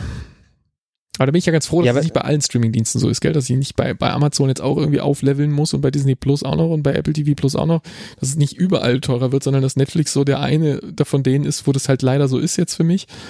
Aber ja. Ja, ich glaube, das Standard, da kann man, glaube ich, nicht auf mehreren doch auf 2 Dings parallel schauen. Und bei Premium kannst du auf 4. Also 2 konnte ich auch schon. Ja, und da, ja, das 2 ist bei uns schon zu wenig. Und kannst, glaube ich, nicht runterladen, oder? Kann es sein? Doch, das kannst du. Nur auf 1 runterladen oder so? Auf 2 unterstützte Geräte gleichzeitig runterladen und auf 2 gleichzeitig streamen. Und bei dem anderen ist es 4-4, bei dem, was du hast, bei Premium. Ja, genau. Also der Unterschied ist einfach wirklich nur 2 und 4 Geräte und Full HD versus Ultra HD. Und der Basistarif hat nur ein Gerät und nur normales HD, also wahrscheinlich 27p und das andere ist 1080. Und dann gibt es ja noch den mit Werbung seit kurzem, der hat auch nur das normale 27er HD und auch nur ein unterstütztes Gerät und du kannst nicht runterladen und es gibt Werbung und einige Serien sind nicht verfügbar. Was sie aber alle haben, sind diese Mobile Games, was irgendwie keiner weiß, dass Netflix Games hat und irgendwie auch keiner. Die können auch nichts. Ich probiere immer mal eins. Ja, ich habe auch noch keins gefunden, was mich so richtig flasht, muss ich sagen. Vergessen, ja. Genau, also ich bin gespannt. Vor allen Dingen, weil bei uns im Haus im Moment, ich wohne ja ganz oben, unser Fahrstuhl hat im Moment so random Aussetzer. Ist sehr lustig. Zum Beispiel heute Morgen bin ich mit dem Fahrstuhl. Und dann brauchst du einfach einen guten Streamingdienst, dass du, wenn du im Fahrstuhl steckst. Ich brauche hier so einen Spediteur, der ankommt und unten so ein 55 Zoll HD-Fernseher Riesenpaket hinstellt und dann ist der Fahrstuhl kaputt.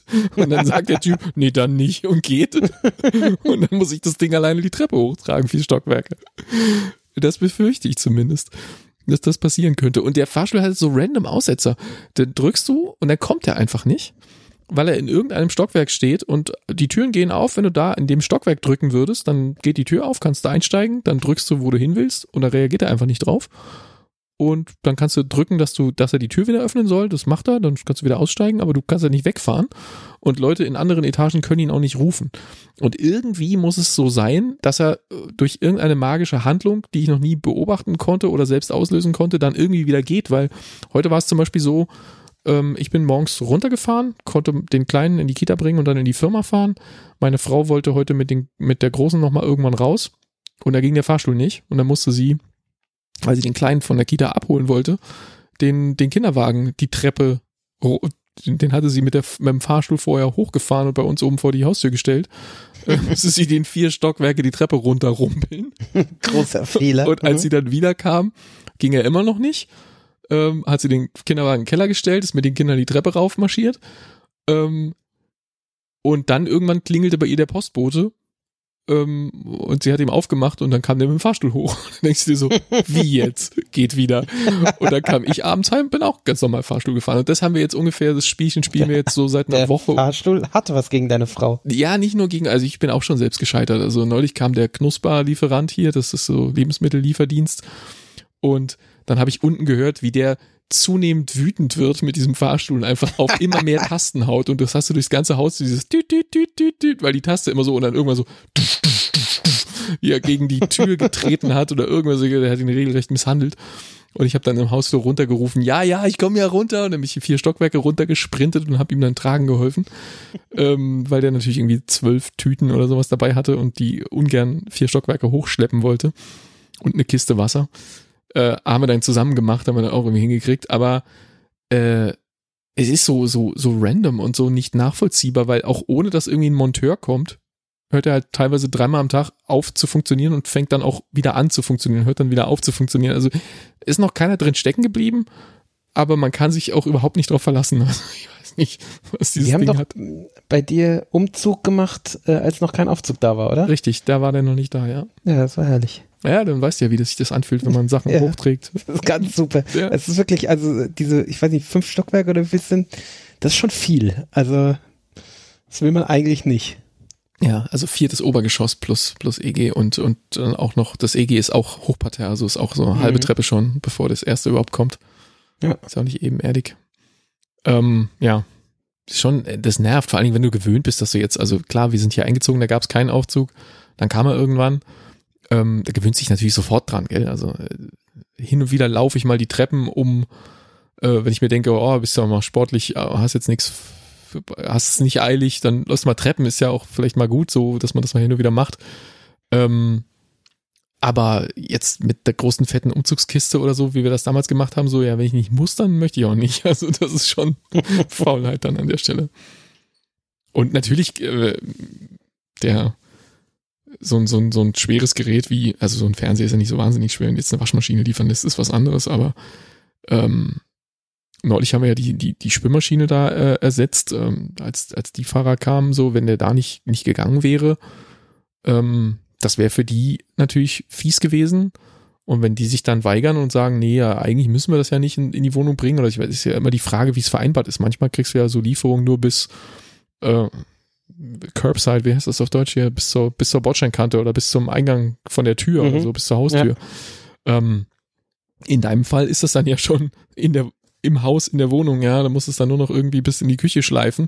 In meinem Fall wäre das halt so, ja, dann steht das da unten, was mache ich denn dann?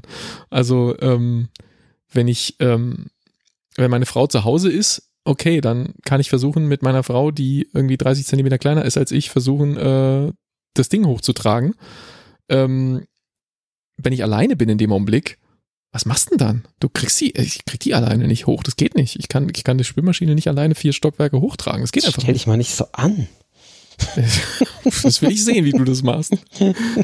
Auch diesen Fernseher in seiner großen Packung, ich meine, den wird man wahrscheinlich schon alleine tragen können, aber diese Packungen sind ja doch recht sperrig und je nachdem, da werden wahrscheinlich irgendwo Grifflöcher sein, dann wird es irgendwie gehen, stelle ich mir zumindest so vor. Und die sind ja nicht so wahnsinnig schwer, also der wiegt vielleicht irgendwie 20 Kilo oder keine Ahnung.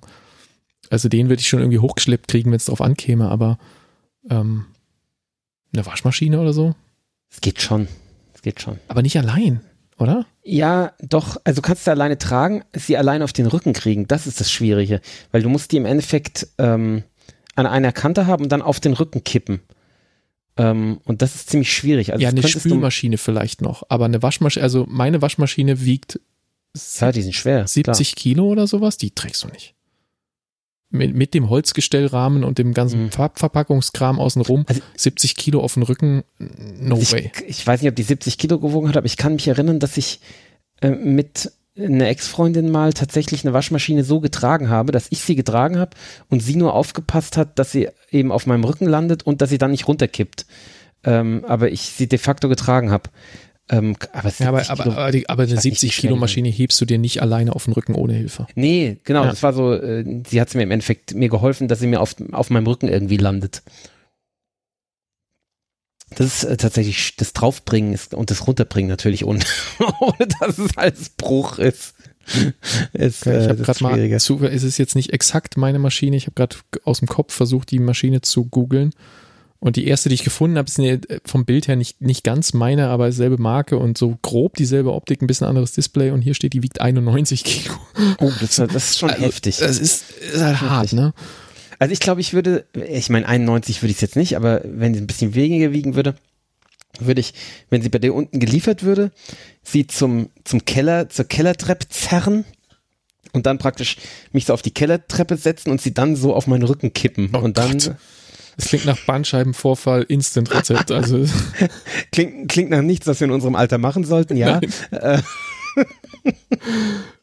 Oh mein Gott. Und vor allem dann ist er eben doch zu schwer und dann kriegst du es nicht mehr hoch und dann musst du die Treppe runter und dann liegst du unter dieser Waschmaschine unten im Keller und musst hoffen, dass irgendjemand kommt. Meine Frau wird ja nicht müde, immer zu zitieren, dass ich sie mal mit einem Trockner beworfen habe. Wir hatten mal irgendwann einen kaputten Trockner und haben dann einen neuen bestellt und haben dann den alten von so einer Entsorgungsfirma abholen lassen, aber dazu mussten wir den auch, ich glaube, sperrmüllmäßig an einer bestimmten Zeit auf die Straße rausstellen. Und dafür mussten wir den runtertragen, damals noch aus der alten Wohnung, aus dem 3. Stock.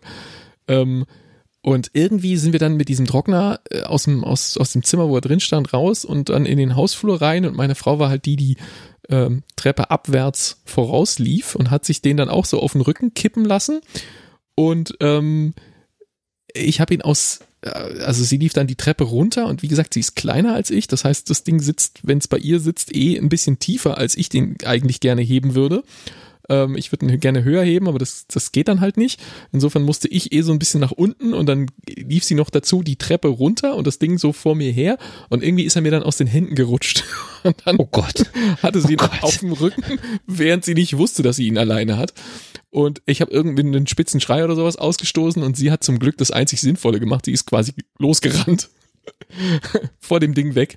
Und er war halt anfangs noch so auf ihrem Rücken und irgendwann ist er dann auf der Treppe aufgeschlagen. Sie ist unten aus dem Weg gegangen und das Ding ist irgendwie da unten sehr krachend eingeschlagen und lag dann da rum. Zum Glück wiegen ja Trockner nicht so wahnsinnig viel. Also Trockner haben ja nicht wie Waschmaschinen. Also wenn du sie nicht von Miele kaufst. Ich glaube, der Miele-Trockner hat auch irgendwie um die 60 Kilo. Aber aber da die nicht so schnell rotieren, brauchen die nicht so Steine als Gegengewicht. Richtig, und wenn da keine Wärmepumpe drin ist, wie bei den moderneren Wärmepumpentrocknern, sondern bei den alten ist es ja irgendwo ein Heizelement und ein bisschen Ventilator, Da ist ja nicht so viel drin. Also die alten Dinger, die verbrauchen einen Haufen Energie, aber die sind ja recht simpel aufgebaut. Und das war das Glück. Also sie hätte den wahrscheinlich rein vom Gewicht her alleine tragen können. Das ist halt sperrig, das Ding. Und vor allen Dingen hat ihr keiner Bescheid gesagt, dass sie ihn gleich wird alleine tragen müssen. Und ihr ist auch nichts passiert bei der Aktion, zum Glück. Und es war ja natürlich auch keine Absicht. Aber das kriege ich immer vorgehalten. So, du hast ja mal einen Trockner an mir geworfen. Ja, der ist mir aus den Händen gerutscht, aber ich habe ihn geworfen. Und sie ist heldenhaft eine halbe Treppe lang mit dem Trockner alleine runter und dann. Es war ein ordentliches Gerumpel, als das Ding da eingeschlagen ist. Also ich dachte fast, da bricht ein Stück Stein aus der Treppenstufe raus oder so und wir werden dann auch irgendwie zur Rechenschaft gezogen. Zum Glück nicht, es hat nur sehr viel Lärm gemacht im Hausflur. Und dann haben wir das leicht verbrüllte Ding wieder aufgesammelt und haben es in den Rest der Treppe, da bin ich dann vorausgelaufen. Und der Rest ist gut gegangen, das stand auf der Straße und ist natürlich nicht am nächsten Tag von dem Entsorgungsunternehmen vom Sperrmüll mitgenommen worden, sondern da kam noch irgendein Laster mit rumänischen Kennzeichen und hat das Ding noch am selben Abend eingesammelt. Das ist echt faszinierend. Also da scheint es so Menschen zu geben. Dem scheint es zu riechen. Nee, die wissen das einfach. Also das gibt ja irgendwie wenn du in Frankfurt was zum Sperrmüll anmeldest, dann kriegst du einen Termin genannt, wann du es rausstellen musst. Und der ist ja nicht für dich individuell, sondern der ist ja quasi für alle Leute, die Sperrmüll anmelden in deinem Viertel. Den kriegen dann alle gesagt, Donnerstagabend hat das Ding auf der Straße zu stehen, weil Freitag früh kommt der oder so. Und das wissen dann halt unterschiedliche andere Leute, die sich für sowas interessieren auch. Und dann hast du diesen Effekt, dass dann an dem Vorabend so Leute durch die Straßen laufen oder Leute in so Sprintern vorfahren und die Stapel, die da überall, wenn du durchs Viertel läufst, siehst du ja nicht nur den Stapel vor deinem Haus, sondern du siehst den Stapel vor dem Nachbarhaus und da 3 Eingänge weiter ist nochmal ein Stapel und so, weil ja alle Leute dann das Zeug rausstellen, was am nächsten Tag vom Sperrmüllauto abgeholt werden soll. Und vorher kommen halt Leute, die es nochmal durchschauen und Sachen, was ich ja auch gut finde, weil im Zweifel benutzen logisch. Die das ja noch in irgendeiner Form, ob das jetzt nach Rumänien exportiert wird oder ob das irgendwo in so einen Repair-Shop geht und dann irgendwie auf dem Second-Hand-Markt wieder auftaucht. Auf jeden Fall besser als in die Presse. Total viel besser als in die Presse. Und du kannst halt eigentlich schon die Uhr danach stellen. Du stellst die Sachen raus und bei unserem Umzug damals ist es passiert. Ich weiß nicht, ob wir da vom vom Timing her mit so einem Termin irgendwie kollidiert sind oder ob derjenige einfach verwirrt war, aber wir hatten so Sachen auf die Straße geräumt, weil halt Helfer mit runtertragen schneller waren als die Helfer, die es unten Tetris-mäßig versucht haben, ins Umzugsauto zu bringen. Und dann kam einer vorbei und so, ist das Sperrmüll, kann ich das mitnehmen? Und so andere, ey, stopp, Finger, das sind meine Sachen. Ja. Passierte dann halt auch so, dass irgendwie Leute den Stapel, der eigentlich gerade ins Auto verladen werden sollen, schon für Sperrmüll halten und sich bedienen wollen, was ich ein bisschen dreist fand, aber wir konnten es noch verhindern. Man denkt kurz auch nach, sehen meine Sachen aus wie Müll? Muss ich mir Gedanken machen? Wo du gerade übrigens erzählt hast, dass Trockner so viel Energie verbrauchen, ist mir gerade noch ein Thema eingefallen. Okay. Und zwar, ich habe heute eine Probe genommen, irgendwo im Odenwald, hinter Birkstadt, in Eppdiel. Okay, jetzt muss ich kurz googeln, aber erzähl weiter. Das ist ein Ortsteil von Eichenbühl. Alles klar, oder? Nein. Und dann meine Frau sagte später so, es fällt mir nicht mehr ein, aber sie hat irgend so einen anderen ganz komischen, so, ist das bei Breitendiel? Und da habe ich gesagt, könnte sein, dass Breitendiel auch ein Ortsteil von Eichenbühl ist, aber ich bin mir nicht ganz sicher. Nein, Breitendiel ist ein Ortsteil von Miltenberg. Ach so, ja genau, ist aber auch nicht so weit weg davon. Auf jeden Fall, ich musste da eine Probe nehmen, völlig egal wegen was, spielt keine Rolle, die wollen irgend so einen Wall bauen oder sowas. Und das ist eine Biogasanlage. Und da bin ich dann mit dem Betreiber der Biogasanlage, der ja ein Landwirt ist, bin ich so ins Gespräch gekommen. Der hat mir so zugeschaut, wie ich die Probe nehme und so. Und da steht man halt um diese, ja, was ist denn das so, Behälter rum, ja, diese Biogasbehälter kennt man ja, gell? Okay, ja. Vielleicht. Ja, klar, diese so ungefähr mit, was haben die? 10 Meter Durchmesser, rund und obendrauf so einen grünen Kondom drauf. Kennst du bestimmt, oder? Ja, ich glaube. Ja. Und da habe ich dann so am Ende so gesagt, so, das ist jetzt mit Scheiße voll. Und da hat er gesagt, nein, da ist keine Scheiße drin, um Gottes Willen. Das ist irgendwie Pflanzen, bla bla bla, keine Ahnung. Wollen Sie das sehen? Da habe ich gesagt, ja, interessiert mich sehr, möchte ich gerne, wenn Sie mir das zeigen. Okay, das weiß ich nicht, ob das ein Fehler war. War kein Fehler, weil ich fand es wirklich interessant. Aber auf jeden Fall hat er mir dann 1,5 Stunden seine Biogasanlage gezeigt. Ich habe heute eine 1,5-stündige Alleinführung durch eine Biogasanlage bekommen. Das war echt super. Und war da jetzt irgendwo Scheiße? Nee, überhaupt nicht, gar nicht. Okay. Gibt's auch, hat er gesagt, aber das machen sie nicht. Im Endeffekt, das ist wirklich, also es ist eine faszinierende Anlage, muss ich echt sagen.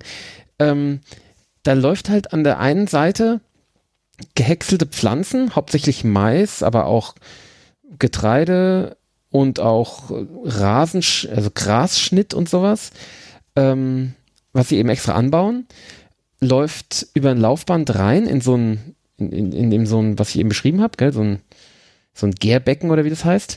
Mhm. Und das dann warm, also erwärmt wird auch, wo dann irgendwelche Bakterien dafür sorgen, dass es dann so Pampe wird. Und die auch eben Methan erzeugen. Und diese Pampe wird dann über praktisch mehrere von diesen Gärbecken, wo die dann immer gerührt werden und weiß der Teufel was und so, eben durchgeführt und dann wird aus dem letzten, wo es besonders flüssig ist, wird wieder Flüssigkeit abgezapft und ins erste, damit das erste nicht zu dickflüssig wird, damit man es besser rühren kann und so.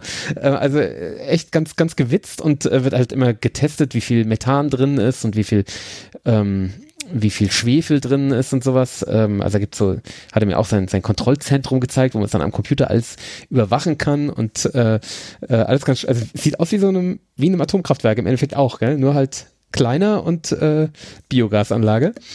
Und Methan wird dann halt am Ende irgendwie abgeführt und in so einem Motor zu Strom gemacht. Und dann kann eben der den Strom kauft, kann dann das auch runterregeln, wenn er halt gerade nicht viel Strom braucht, weil halt irgendwie, keine Ahnung, weil er ein anderes Thema hat, also weil eben zu viel Photovoltaik zum Beispiel erzeugt oder so. Mhm. Und dann wird ja Methan erzeugt, dann füllt sich irgendeine Blase, die er Lunge genannt hat, füllt sich dann diese Blase mit Methan, das überwacht er dann auch, das darf sich natürlich nicht zu sehr füllen, weil sonst muss er dann irgendwie die Methanfackel anzünden. Das klingt energetisch nachteilig. Ja, nee, das wird nicht gemacht normalerweise. Er hat gesagt, normalerweise wird nur so für ein paar Minuten wird's mal gesenkt, wenn die irgendwas umschalten müssen oder sowas, keine Ahnung. Und er hat gesagt, seit der Krieg begonnen hat, laufen sie unter Volllast. Also seitdem wurden die nicht mehr runtergeregelt. Also es wird einfach, ja klar, weil halt kein Gas mehr da ist, gell? Ja. Was übrigens nicht stimmt, die Gasspeicher sind voller als je zuvor, aber. Ja, ja, das stimmt, klar, aber also ein bisschen merkt man es halt dann doch an so einer Stelle, gell? Und und hat halt unheimliches Plädoyer dann immer gehalten für, dass sie halt im Energiemix halt unheimlich wichtig sind, weil sie halt so die Dings abpuffern können, wenn halt, also dass sie halt erstens reagieren können und halt abpuffern können, wenn halt nichts geliefert, also nachts und bei Windstille halt, gell? Und was sie halt mit der Restwärme machen, dann beheizen die noch irgendwie in dem Ort, der da liegt, 25 Wohnhäuser mit wie ihr es im Osten damals hattet, so Fernwärme, genau. Und dann habe ich gesagt, ja, und was ist denn jetzt mit der, also gibt's dann, kommt da jetzt nicht noch Wärme, die da abgestrahlt wird, oder die als, was ist denn mit der heißen Luft und so? Und dann gesagt, ja, damit trocknen wir noch Holz, kommen Sie mal mit. Bin ich noch damit gegangen, hat er zwei verschiedene Holztrocknungsanlagen, wo dann irgendwie Stückholz und so Holzschnitzel getrocknet werden, irgendwie immer in 8-Tage-Zyklen, hat er mir gezeigt, bin ich in alles reingegangen, das war total cool. Man konnte so die Hand hier drauflegen, so, gucken Sie mal, hier ist warm, hier in dem Rohr und hier oben wird's kalt. Da merken Sie, da ist keine Brühe mehr drin. So, interessant. Das war echt spannend. Und wie gesagt, 1,5 Stunden hat er mir das gezeigt. Also konnte man echt viel erleben. Und ja, das ist cool. Ich meine, man merkt ja auch, der brennt irgendwie dafür. Total. Und diese Anlagen sind ja auch ziemlich sophisticated. Also ich finde das dann, total. Hätte ich auch Spaß dran gehabt, glaube ich. Also super durchdacht auch, gell? Also so habe ich gesagt, ja, und was ist denn, wenn jetzt der Motor ausfällt? Sitzen die da, also haben die Leute es dann kalt oder die da in Hebdil wohnen? Also, nee, dann können wir das Methan auch noch wir haben auch noch eine Gasheizung und da können wir unser Methan dann in der Gasheizung verbrennen und können die praktisch beheizen.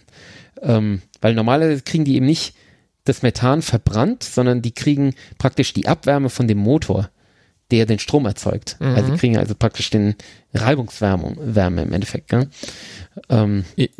Ja, klar. Und du musst ja auch, also wenn er sagt, die werden abgeschaltet, wenn jetzt irgendwie zu viel anderer Strom im Netz ist, dann können die es ja auch nicht kalt haben. Also musst du ja auch in irgendeiner Form noch eine Alternative. Im Zweifel ist da halt irgendwann noch ein Heizelement, wo man herkömmlich Wärme aus Strom macht.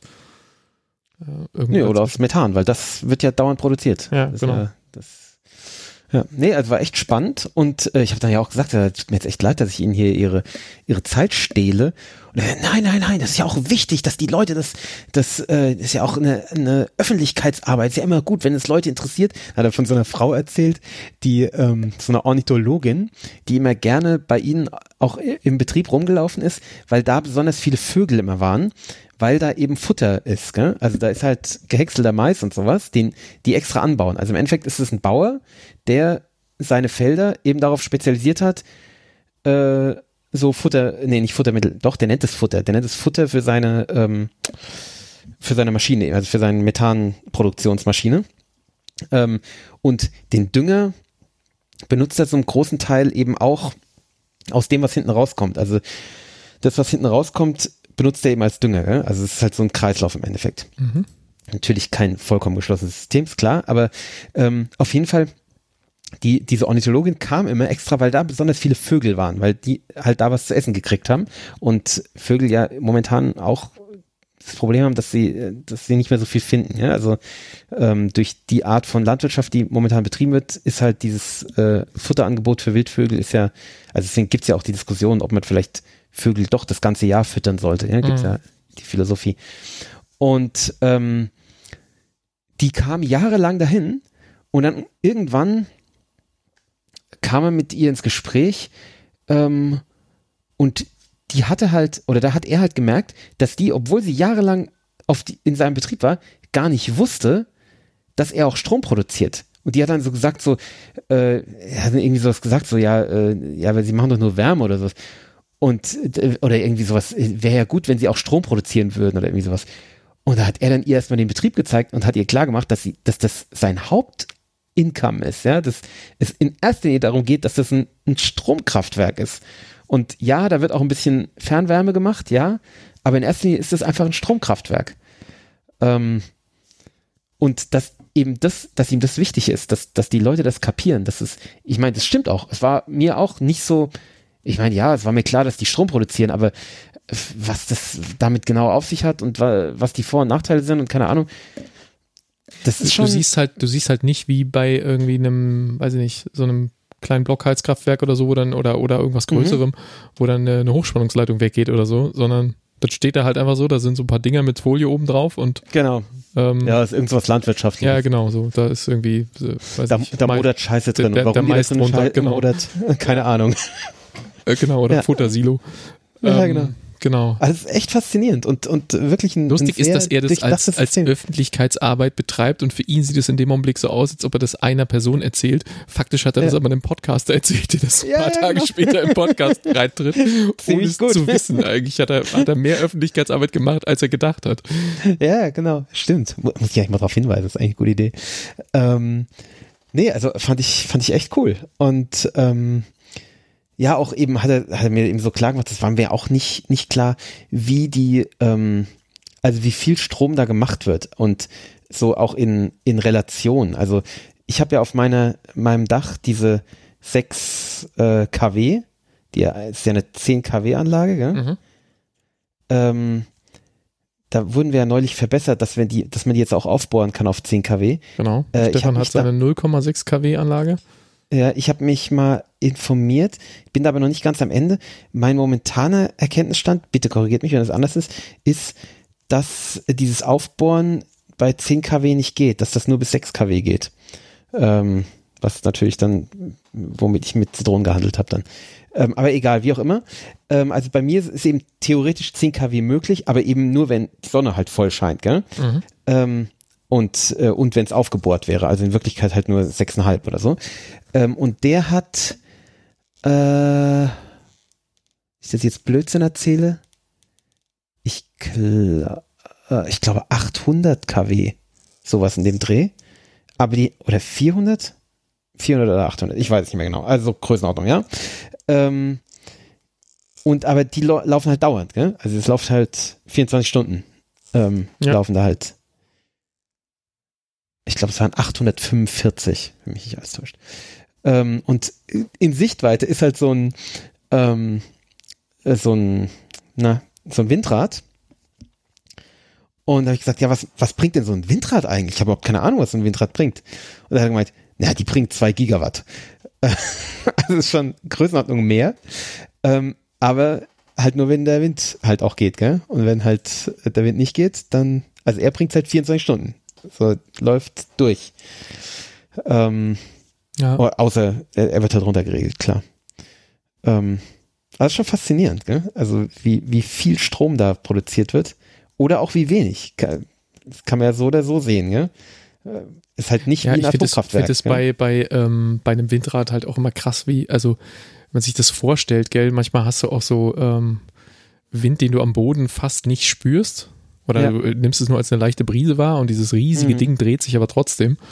Ja. Und dann weißt du halt, wie viel Strom da rauskommt, wie viel Kraft das auch einfach sein muss, bis sich so ein riesiges Teil mal überhaupt in Bewegung setzt. Und also wenn ich in meinem Elektroauto mit 100 kW Bremsleistung, ist ja so, oder sagen wir mal 50 oder 80 kW bremst, also so das Volle, was mein Auto so mit nur Strom, mit Strombremse verzögern kann quasi, wo es dann so irgendwas zwischen 50 und 100 kW Strom produziert durch seine Bremsleistung, wenn man dann merkt, wie sich das anfühlt und dann weiß man halt, das Auto wiegt irgendwie 1,8 Tonnen und es rollt hier gerade so lang mit 100 km/h und dann spürst du so diese Bremsleistung, also du kannst dir ungefähr vorstellen, wie viel, wenn ich diese Bremsleistung jetzt mit meiner eigenen Hand aufbringen sollte, dieses Auto zum Stehen zu bringen, kann ich mir ungefähr vorstellen, wie viel Kraft da gerade umgesetzt wird, also es würde mich einfach stumpf über den Haufen fahren und tot wäre ich.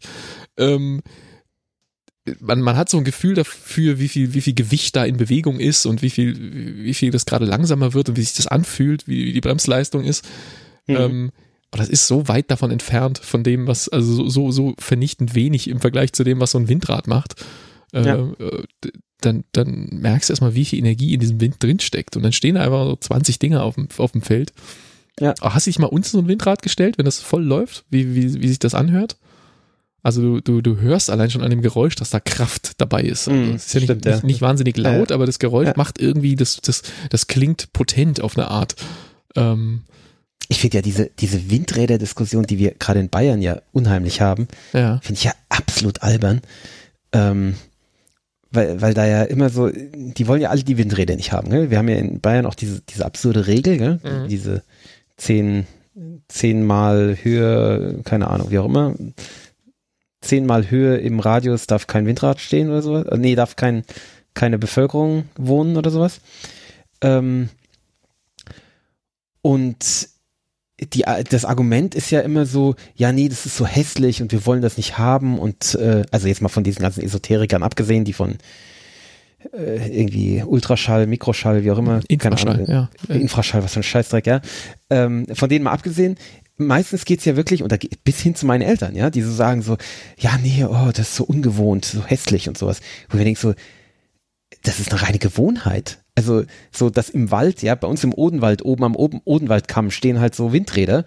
Ich finde die eigentlich ganz hübsch. Ja. Die stehen halt da auf dem Odenwaldkamm, ja, ist doch nett. Warum muss man das dann als hässlich definieren? Nur dann weil aber die früher nach Holland da nicht fahren standen. Und die Windmühlen schön finden. Ja, genau. Das ist absurd, oder? Das ist völlig absurd. Und dann aber keinen Anstoß daran haben, dass überall Straßen sind, die auch die Landschaft zerschneiden. Wo ich sage, ja, also dass wir jetzt im Lützerath ganze Dörfer. Ja, darüber brauchen wir eh nicht reden. Nee, aber du gehst hin und baggerst ein Dorf weg, siedelst also die ganze Bevölkerung um, baggerst das Dorf weg und dann noch 100 Meter Erde drunter. Ist noch keiner. Nur um dann etwas verbrennen zu können, was dafür sorgt, dass wir unsere Verträge nicht einhalten können hinsichtlich der Klimabilanz. Ja, das mal außen vor gelassen, aber das Konzept, wir machen ein Dorf, was da ist, wo Leute wohnen, das machen wir nicht nur, da stellen wir nicht nur was Hässliches hin, was die Leute vielleicht ein bisschen ärgert, weil sie das nicht schön finden, sondern wir machen das Ganze, wir zwangsumsiedeln die komplett und baggern ihr gesamtes Dorf weg, um da irgendwas mit Energie hinzumachen. Ein absurd riesiges, hässliches Loch. Lassen wir das mal weg, wir machen irgendwas, der Grund ist irgendwas mit Energie. Und, aber auf die Idee zu sagen, wir könnten ja mal in Bayern irgendwo auf einem schönen Hügel, wo der Wind ganz gut bläst, einfach mal so 2 Dörfer wegbaggern, um da alles voller Windräder zu stellen.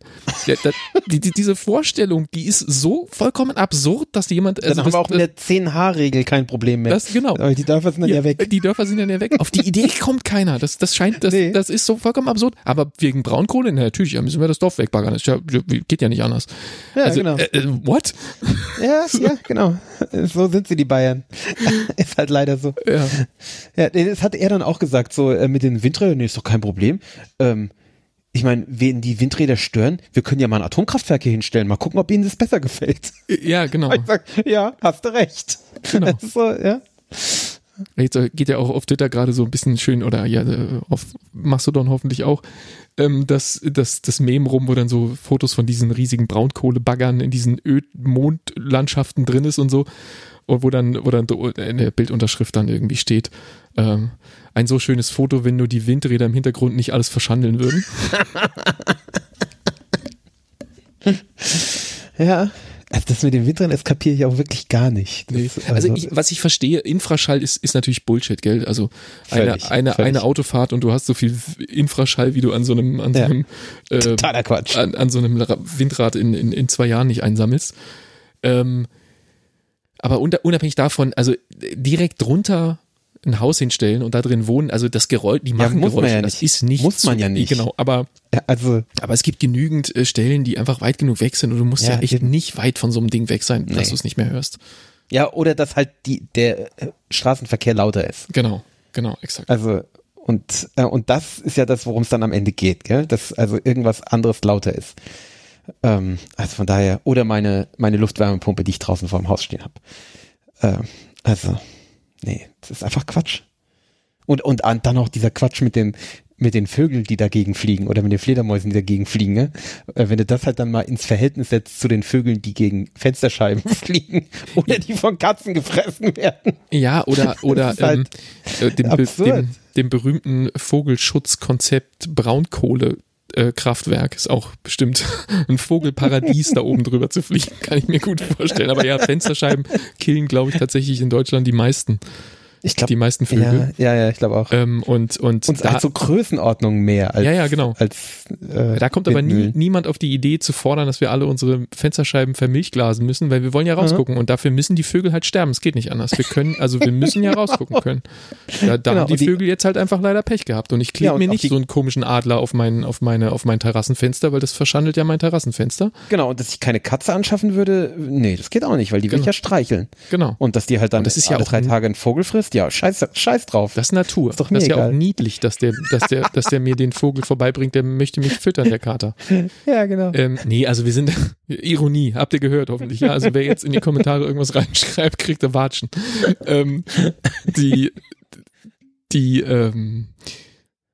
Es ist halt so eine Pseudodiskussion. Ja, natürlich, killen Windräder Vögel, aber jede Art von Energieerzeugung, die wir irgendwie machen oder überhaupt nur unsere pure Anwesenheit, killt irgendwelche Tiere, wenn ich durch die Stadt... Der Klimawandel killt halt so viel mehr als nur ein paar Vögel. Genau, also das ist halt... Wenn du den auch noch mit in die Betrachtung reinnimmst, wird es noch absurder. Eigentlich müsstest du das. Natürlich musst du das. Aber unsere pure Anwesenheit von Menschen, also wenn wir nicht irgendwie sagen, wir machen massive Bevölkerungsreduktion, weil wir einfach zu viele Arschlöcher hier sind, die Natur kaputt machen, klar. Die pure Tatsache, dass wir anwesend sind, macht die Natur kaputt. Wir müssen uns nur fragen, wie wir das am wenigsten tun können. Genau. Und Windräder sind definitiv Teil der Lösung und nicht Teil des Problems. Zumindest im Moment nicht. Das kann sich nochmal ändern, wenn wir dann irgendwie das mit der Kernfusion mal hinbekommen haben, dann mag es sein, dass wir die wieder wegbauen. Aber das mit der Kernfusion, das ist ja das Nächste. Don't get me started. Wie habe ich es neulich gehört? Wir haben ja Kernfusionskraftwerke. Wir nutzen ja Kernfusion, indem wir Windkraftwerke und Solaranlagen und Sonnenkraftwerke, das sind ja Fusionskraftwerke. Wir haben ja einen Fusionsreaktor da draußen hängen, der scheint halt nur immer am Tag und der sorgt dafür, dass wir drehen uns immer nur ungünstig weg, ja. Genau, wir drehen uns ungünstig weg, aber ja, selbst der Wind, das ist ja den Leuten auch nicht klar. Ja. Selbst der Wind ist ja Teil dieses Solarkraftwerks. Warum sollen wir denn selbst unter extremem Energieaufwand und so weiter, selbst eine Fusion herstellen, wenn wir dauernd eine zur Verfügung haben. Das ist so ein Quatsch. Ja, also gut, das würde ich jetzt gar nicht, das würde ich gar nicht mal sagen. Es ist halt nur diese, was mich an der Diskussion nervt, ist, dass die Leute halt die potenzielle Möglichkeit, dass wir das mit der Fusionskraftwerk-Sache irgendwann mal in den Griff kriegen, die ja immer 25 Jahre weg ist. Ja, also genau. Immer habe ich neulich mit meinem Vater auch wieder. In 30 Jahren hat gesagt, vor 30 Jahren haben sie das auch schon gesagt. Nein, das stimmt gar nicht. So, ja, genau. Doch. Ja, aber unabhängig davon, die Tatsache, dass das möglicherweise so ist, dass das mal so kommt und wir aber sehen, dass es so ein Running Gag ist, ne, den wir immer vor uns herschieben. Wie Linux. Mag irgendwann mal anders werden und es wäre schön, ich warte auf den Tag, aber bis dahin müssen wir halt trotzdem schon handeln und genau. Das ist wie das mit den Wasserstoffautos und so weiter, also das sind immer so Sachen, da hole ich so ein Strohmann-Argument raus, das stelle ich da irgendwo hin, im Wesentlichen, um zu rechtfertigen, dass ich jetzt nichts tun muss. Das ist immer das, was dann die FDP und die CDU. Braucht man auch nur kurz die Zahlen vergleichen und die Wirkungsgrade und dann ist man am Ende mit der Diskussion schon. Also, aber macht ja keiner, gell? Also. Ja, also für Schwerindustrie und für LKWs kann das durchaus mal eine Rolle spielen, aber für den normalen Personenkraftverkehr, PKWs eben nicht. Ist es völlig absurd. Also völlige Bullshit-Technologie. Ja. Das ist halt so ein FDP-Argument, aber gut. Ja. Gut, sind wir noch ein bisschen politisch geworden zum Ende. Schön, jetzt, ich trinke gerade auf. Ja, ja, ich trinke hier den Ebermann ordentlich weiter. Deshalb wollte ich dich einbringen, bevor du wieder irgendwen als Nazi beschimpfst, wo der Karel dann völlig zu Recht nochmal in den Kommentaren noch. Nee, der Karel hat es wegen Holland mit mir gehabt, oder? Nee, aktuell auch wegen Thomas Mann nochmal. Ja. Wurde ich schon wieder gebasht? Oh Gott. Ja, ich glaube, er hatte dann die Korrektursendung zu dem Zeitpunkt, wo er den Kommentar geschrieben hat, wohl noch nicht gehört, im Nachhinein nochmal kommentiert, als er es dann gehört hat. Sehr schön. Aber ja, du hast natürlich recht, Karel. Christoph war betrunken und hat sich entschuldigt in der nächsten Sendung. Hab dummes Zeug geredet, so wie ich das halt mache, immer gegen Ende der Sendung. Ja, sehr gut. Ich habe jetzt hier die ganze Zeit auf das Google Maps Bild von deiner Biogasanlage geguckt, damit ich auch weiß, worüber du redest. Ach, schön. Genau. Ich muss noch einen Film vorschlagen für die kommende Woche, bevor wir uns hier... sind wir so weit schon? Ich denke, ja. Das sind nicht mal die 3 Stunden voll, ich bitte dich. Wenn wir aufnehmen, ist doch normalerweise... Ich glaube, wir sind in einen ordentlichen Ritt durch verschiedene Themen durchgeschossen.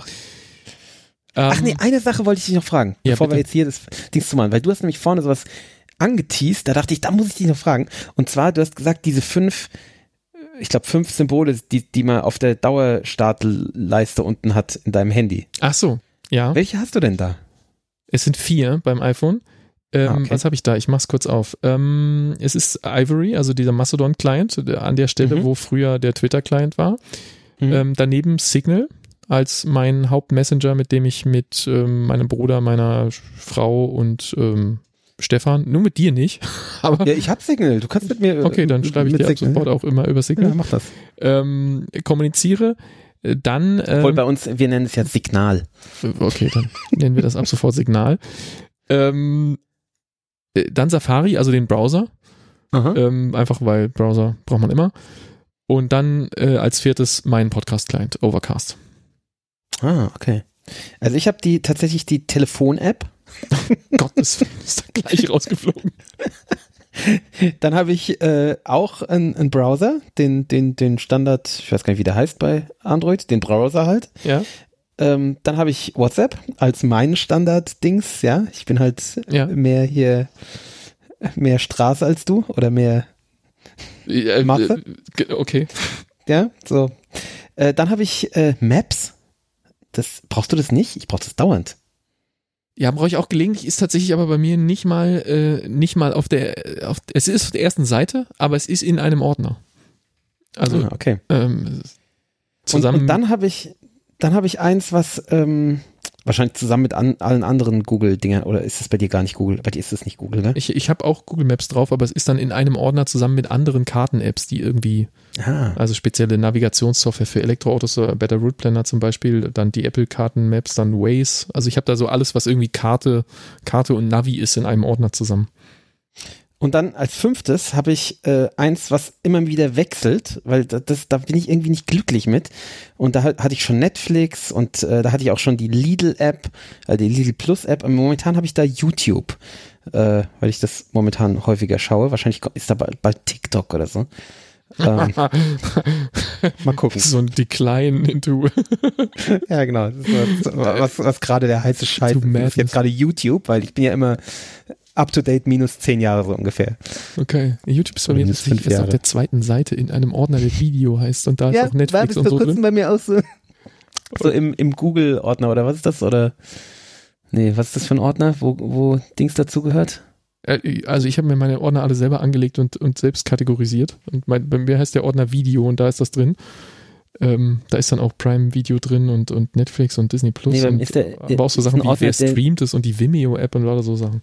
Bei mir ist ein Ordner, der heißt Google. Da ist Docs, Chrome, Google, Gmail, YouTube und Fotos drin. Ja, das wäre mir Thema. Also Google ist da als Thema natürlich eine Klammer, aber die fände ich ja völlig falsch. Also wieso sollte Google Maps mit Google Docs in einem Ordner sein? Die haben ja nichts miteinander zu tun in dem Sinne. Ja, Maps ist da bei mir nicht drin, weil Maps ist ja bei mir nichts. Ja. Ich habe solche Ordner, so wie du sie genannt hast, so Customized, habe ich nur auf dem ersten Schirm. Da habe ich eine für Einkaufen, wo halt alles, was irgendwie mit Einkaufen zu tun hat. Und eins mit Kontakt, wo dann eben Signal und Messengers und Messenger und Slack und E-Mails und auch Twitter drin ist. Twitter lebt jetzt bei mir in einem Ordner namens Social. Also da ist der dysfunktionale Tweetbot drin, weil ich mich noch nicht durchringen konnte, ihn zu löschen. Vielleicht kommt ja doch nochmal irgendwann. Du kannst den Ordner auch Nostalgie nennen. Ja, nee, da sind dann auch noch so Sachen wie Foursquare und ich weiß nicht was, Swarm, TikTok lebt da drin, Be Real unter anderem, Timehop. Be Real ist bei mir auf der zweiten Seite, also nicht in einem Ordner, auf der Seite einfach. Nee, auf der dritten Seite sehe ich gerade. Ja, ist bei mir auf der zweiten Seite sind ja fast nur so Telefonsachen, wo ich schnell jemanden anrufen kann. Also Be Real war bis vor kurzem noch so irgendwie auf Seite 6 oder so, wo es sich hininstalliert hat. Also so hat sich so hinten dran sortiert und dann habe ich irgendwann jetzt neulich nochmal so einen Aufräumrappel gekriegt und da ist es dann auf die erste Seite in den Social-Ordner gewandert. Ja, eigentlich gehört es da rein, du hast recht. Ich glaube, da mache ich es auch mal hin. Ah. Stimmt, das gehört eigentlich in den Kontakt des Dings. Genau. Ja, man braucht es ja jeden Tag. Also man kann es eigentlich auch unten in die Leiste machen. Ja gut, aber meistens klicke ich eher auf die Notification drauf. Wenn es jetzt sagt, jetzt dran, dann klicke ich da drauf. Und ja, natürlich, man macht es dann in den folgenden 2 Stunden nochmal ein paar Mal auf, um zu gucken, was die anderen so posten. Mhm. Ist halt die Frage, ob man da die Notifications angelassen hat oder nicht. Die habe ich natürlich an. Ja, habe ich auch. Aber wenn man so wenig Freunde hat wie ich, ist das kein Problem. Genau. Ja, also es ist dieser Kampf um die erste Seite und wie die organisiert ist oder so, den kämpfe ich auch immer wieder alle paar, ja, weiß ich, Monate ist vielleicht falsch, alle halbe, dreiviertel Jahr oder einmal im Jahr oder irgendwie so in der Größenordnung, kämpfe ich den auch immer wieder mal nochmal neu und entdecke neue Ideen, wie ich diese Ordnerstrukturen zusammensortieren kann. Da hatte ich mal so einen Rappel und dachte, auf der ersten Seite darf gar kein Ordner sein, da müssen es nur direkt anklickbare Icons sein, da bin ich mittlerweile wieder von weg. Und diese 4 Plätze unten im Dock sind natürlich sozusagen am heißesten umkämpft, aber bei mir eigentlich auch am stabilsten. Also da ändert sich am wenigsten, dass da jetzt... Ja, bis auf diesen einen ist es bei mir auch stabil, aber der eine wechselt immer. Ja, den 5. habe ich ja nicht, bei mir sind es die anderen 4 und die bleiben. Genau, und ja, so Foto-App und Foto-App und Kamera-App auf der ersten Seite natürlich auf jeden Fall ohne. Nee, das habe ich ja gar nicht. Also, weil Foto-App, ich habe jetzt so ein, wenn man bei mir den An-Knopf an der Seite vom Handy zweimal drückt, dann geht die Foto-App an. Ja, so ein Shortcut gibt es beim iPhone schon auch. Trotzdem habe ich die Foto-App auf der ersten Seite, weil hin und wieder will ich fotografieren und das Ding ist schon an und dann mache ich das über diesen Link. Und natürlich die App, wo du die Fotos anschaust, also die Library. Die habe ich auch auf der ersten Seite. Ja. Die muss da auch sehen, ja. Ja, das stimmt. Ja, auf der ersten Seite habe ich schon einiges. Also Netflix zum Beispiel habe ich auch auf der ersten Seite und Instagram. Instagram ja, Netflix nein. Aber ich schaue auch ehrlich gesagt wenig Netflix auf dem Handy. Also das ist so ein, ich weiß, du machst das viel, Netflix, aber bei mir findet das faktisch statt. Das ist auch ein heißer Kandidat unten in die Leiste zu geraten. Oh Gott, nein. Ja, doch. Also Netflix schaue echt viel. Netflix auf dem Handy habe ich heute tatsächlich einmal aufgemacht, um zu schauen, was ich eventuell wählen könnte heute als Film. Aber das letzte Mal, dass ich da wirklich was angeschaut habe, ist mit Sicherheit Monate her. Also auf dem Handy. Ich habe diesen ganzen Tennisfilm habe ich auf dem Handy geschaut. Nee, aber das Thema hatten wir schon oft. Da kommen wir nicht zusammen. Ja, für Filme brauche ich mindestens einen Laptop-Screen oder wenigstens ein großes iPad. Nee. Muss nur lange genug rangehen. Ja, ich weiß, aber nein. Ich habe die IMDb-App auf der ersten Seite. Nee, ist auf der zweiten Seite bei mir. Taschenrechner habe ich auf der ersten Seite. Na, gibt es einen Shortcut im Control Center für. Seek, das ist diese Pflanzenbestimmung-App. Ja, habe ich gelöscht. Dann habe ich meine Renault-App, wo ich dem Auto sagen kann, ob es laden soll oder nicht. Ja, Auto, die App benutze ich tatsächlich oft und die ist wahrscheinlich bei mir falsch platziert. Ist auf der dritten Seite in dem Ordner Auto. Das ist zu hart weit weg, aber ich habe noch keinen besseren Ort gefunden. Erste Seite. Dann Letterboxd habe ich auf der ersten Seite. Zweite oder dritte Seite, Ordner Web Services. Ja, dann die Galerie. Facebook habe ich immer noch auf der ersten Seite. Nein, den habe ich gelöscht, ja. Habe ich nicht mehr drauf, schon lange nicht mehr drauf. Benutze ich, wenn, über den Browser. Und dann habe ich so einen Knopf für meine Podcast-App, aber nicht die Podcast-App selbst, die habe ich auf der zweiten Seite, sondern nur so einen Knopf, so einen Play-Knopf, wo ich praktisch einfach, dass es einfach weiterläuft. Ja, das ist praktisch. Ja. Und Amazon Music. Und das war's. Und dann halt die normale Music-App von Apple, weil ich ja Apple Music-Abonnent auch bin, die ist auch auf der ersten Seite, auch ohne Ordner. Dann die Home-App natürlich für Smart-Home-Steuerung. Ah, okay. Meine Reminders-App. Was ist das? Task-Liste. Oder was, oder? Nee, also Aufgaben. Abhakbare To-Do-Liste. So was Ähnliches habe ich auf der dritten Seite. Einkaufszettel. Und E-Mail natürlich. Und Kalender. E-Mail habe ich in Kontakte im Ordner.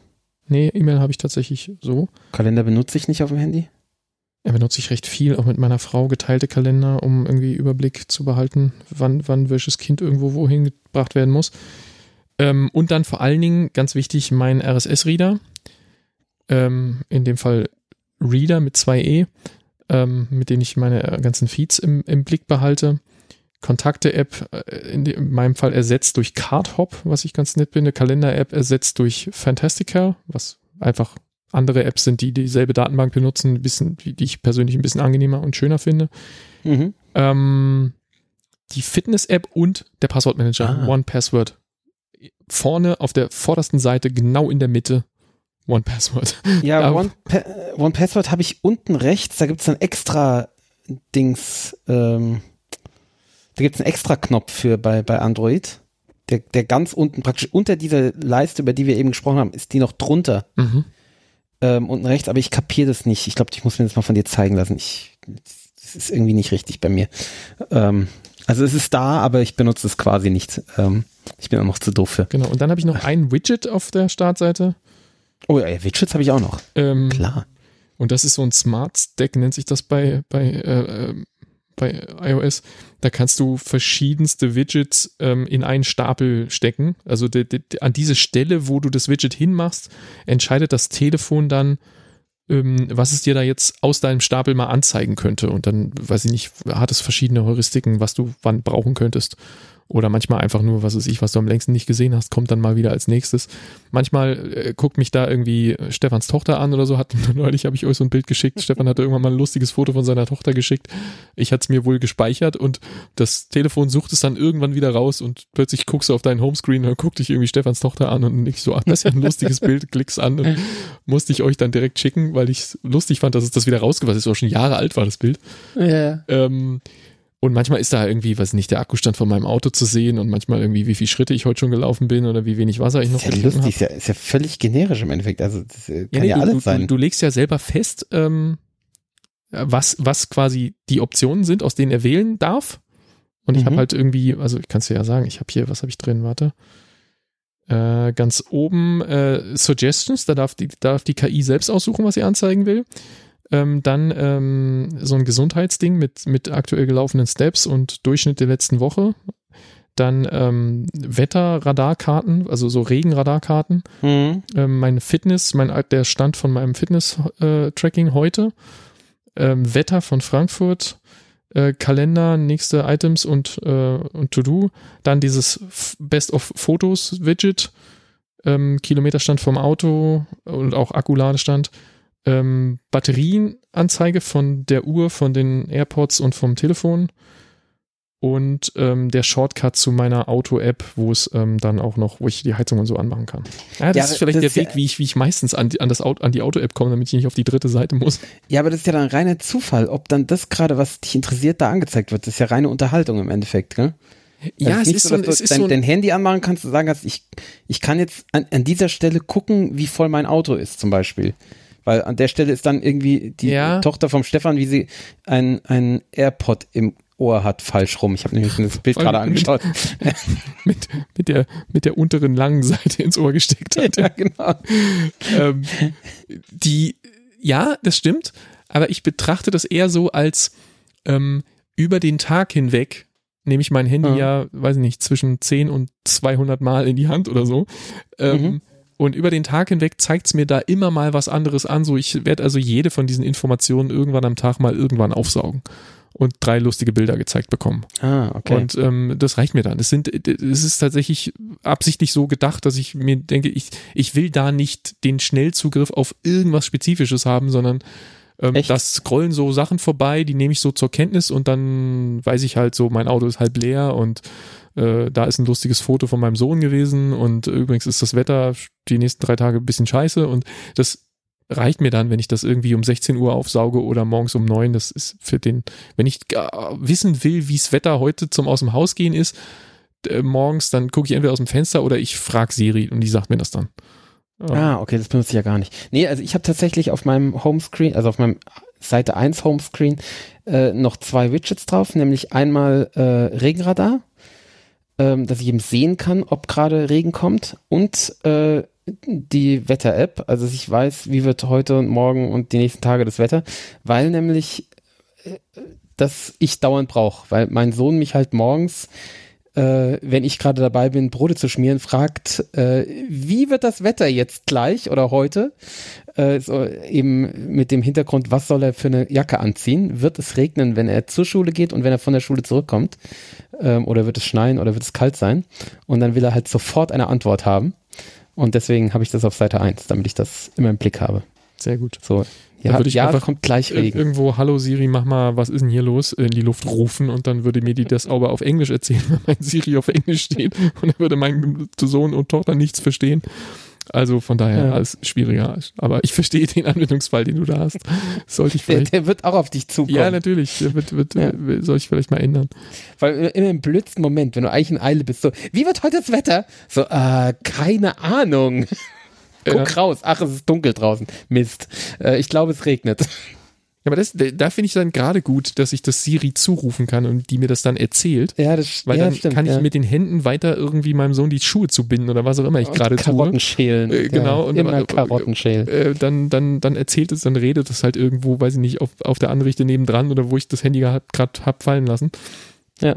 Oder wenn man halt so einen Smart Speaker oder so einen AirPod oder so einen Amazon Alexa oder sowas hat, kann man das ja auch einfach in die Landschaft rufen und irgendwer antwortet dann. Irgend so eine besessene AI, die Weltherrschaft an sich reißen möchte, erzählt einem das dann schon. Ich habe neulich bei Freunden, die Alexa haben, mit Alexa mich unterhalten und festgestellt, dass ich mit den Ergebnissen nicht immer zufrieden war, was die mir erzählen, und vor allem halt, wie Fakten erzählen. Ich hatte da das Thema Vögel, sind Vögel Dinosaurier oder sind Dinosaurier ausgestorben und sowas? Und da erzählt dir halt, je nachdem, wie du die Frage stellst, Alexa erzählt dir halt dies oder jenes, gell? Erzählt dir, ja, Dinosaurier sind ausgestorben, oder es sagt, ja, Vögel sind, stammen von Dinosauriern ab oder sowas. Und wenn du die Frage halt anders stellst oder nur so Stichworte, so, ja, ein paar paläontologische Fachbegriffe mit reinflechtest, selbst wenn du ihnen nur Stichworte gibst, ja, Vögel, Dinosaurier, kladistische Einordnung, dann fangen die halt an und sagen, ja, die Vögel werden zu den Dinosauriern gerechnet heutzutage, so. Ja, also, er sagt dir immer was anderes, aber er sagt es dir immer als Fakten. Das ist so, geil. Finde ich komisch. Ja, ja, natürlich. Also je nachdem, wie du die Frage gestellt hast, sagt nicht so, ja, ist ein bisschen schwierig, kann man keine klare Antwort drauf geben, sondern die gibt immer klare Antworten, immer völlig, ja, Fakten. Im Brustton der Überzeugung haut es dir irgendeinen Scheiß um die Ohren. Und dann sagst du, das ist irgendwie nicht so richtig gut. Also, naja. Also hat mich nicht so überzeugt, muss ich sagen. Ja, das ist halt so dieses Vorgeben, dass sie mehr können als, also dass sie so das Weltwissen zugänglich machen können. Das funktioniert halt, wenn du so die klassische Frage, wenn immer demonstriert wird, irgendwie, wie alt ist der US-Präsident oder wie heißt der oder wann ist der, wo ist der geboren oder irgend sowas. Das beantwortet es dir jedes Mal gleich und jedes Mal richtig. Ja, aber wie du halt so, wenn du mit Fachwissen da versuchst, das ist bei den Chatbots jetzt, bei ChatGPT oder so, was wir neulich ja auch erwähnt hatten, nicht viel anders. Du kannst mit unterschiedlich gestellten Fragen das Ding in unterschiedliche Richtungen prügeln.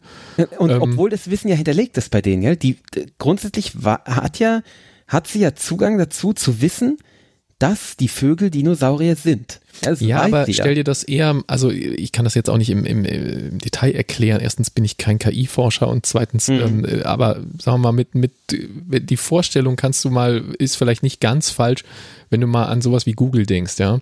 Und du nimmst unterschiedliche Suchbegriffe zu demselben Thema, treiben dich zu unterschiedlichen Wissensquellen. Und wenn du die dann vorliest, dann ist das eine Mal eher für auf sowas hat das Ding natürlich gelernt. Ja, das hat jetzt nicht nur die Wikipedia gefressen, sondern das hat halt so das halbe Internet gefressen, könntest du dir vorstellen. Ja, aber da würde ich erwarten von dem Gerät, dass es dann sagt so, darauf kann ich keine ganz eindeutige Antwort geben. Oder ja, kann man so oder so sehen. Oder kommt drauf an. Ja, ja, ja, aber das macht es natürlich nicht, weil es forscht halt in seinem neuronalen Netz dann irgendwie so lange rum, bis es irgendwo den Knoten gefunden hat, wo es dann jetzt mal losreden möchte. Und dann erzählt es das im Brustton der Überzeugung, was es da deduziert hat. Ja, es zitiert halt dann auch irgendwas. Das ist das Problem, dass er eben nicht verschiedene Quellen nimmt und dann eine eigene Meinung zum Besten gibt, so wie das ein Mensch machen würde, sondern es zitiert halt eine dieser Meinungen.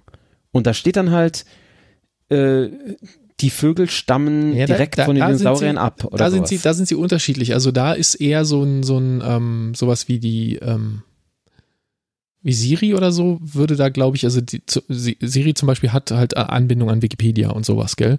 Und da gibt es ja auch so strukturierte Zugangswege wie Wikidata, wo halt das so ein bisschen mehr maschinenlesbar dargestellt ist, das Wissen, und nicht so, also ist auch für Menschen lesbar, aber es hat halt mehr so eine strukturierte Zugänglichkeit. Und da ist halt klar, wenn es irgendwie nachschlagen will, wann ist Agatha Christie geboren, dann guckt's da rein und dann findet es da eine definierte Antwort und die pustet's dann raus. Also für so eine Anfrage würde es wahrscheinlich jetzt nicht irgendwie ein neuronales Netz hat halb Internet gefressen und gucken, was auf die Frage, wann Agatha Christie geboren ist, da rauskommt, sondern das redigiert man dann schon direkt an die Wikipedia-Daten und dann beantwortet man das.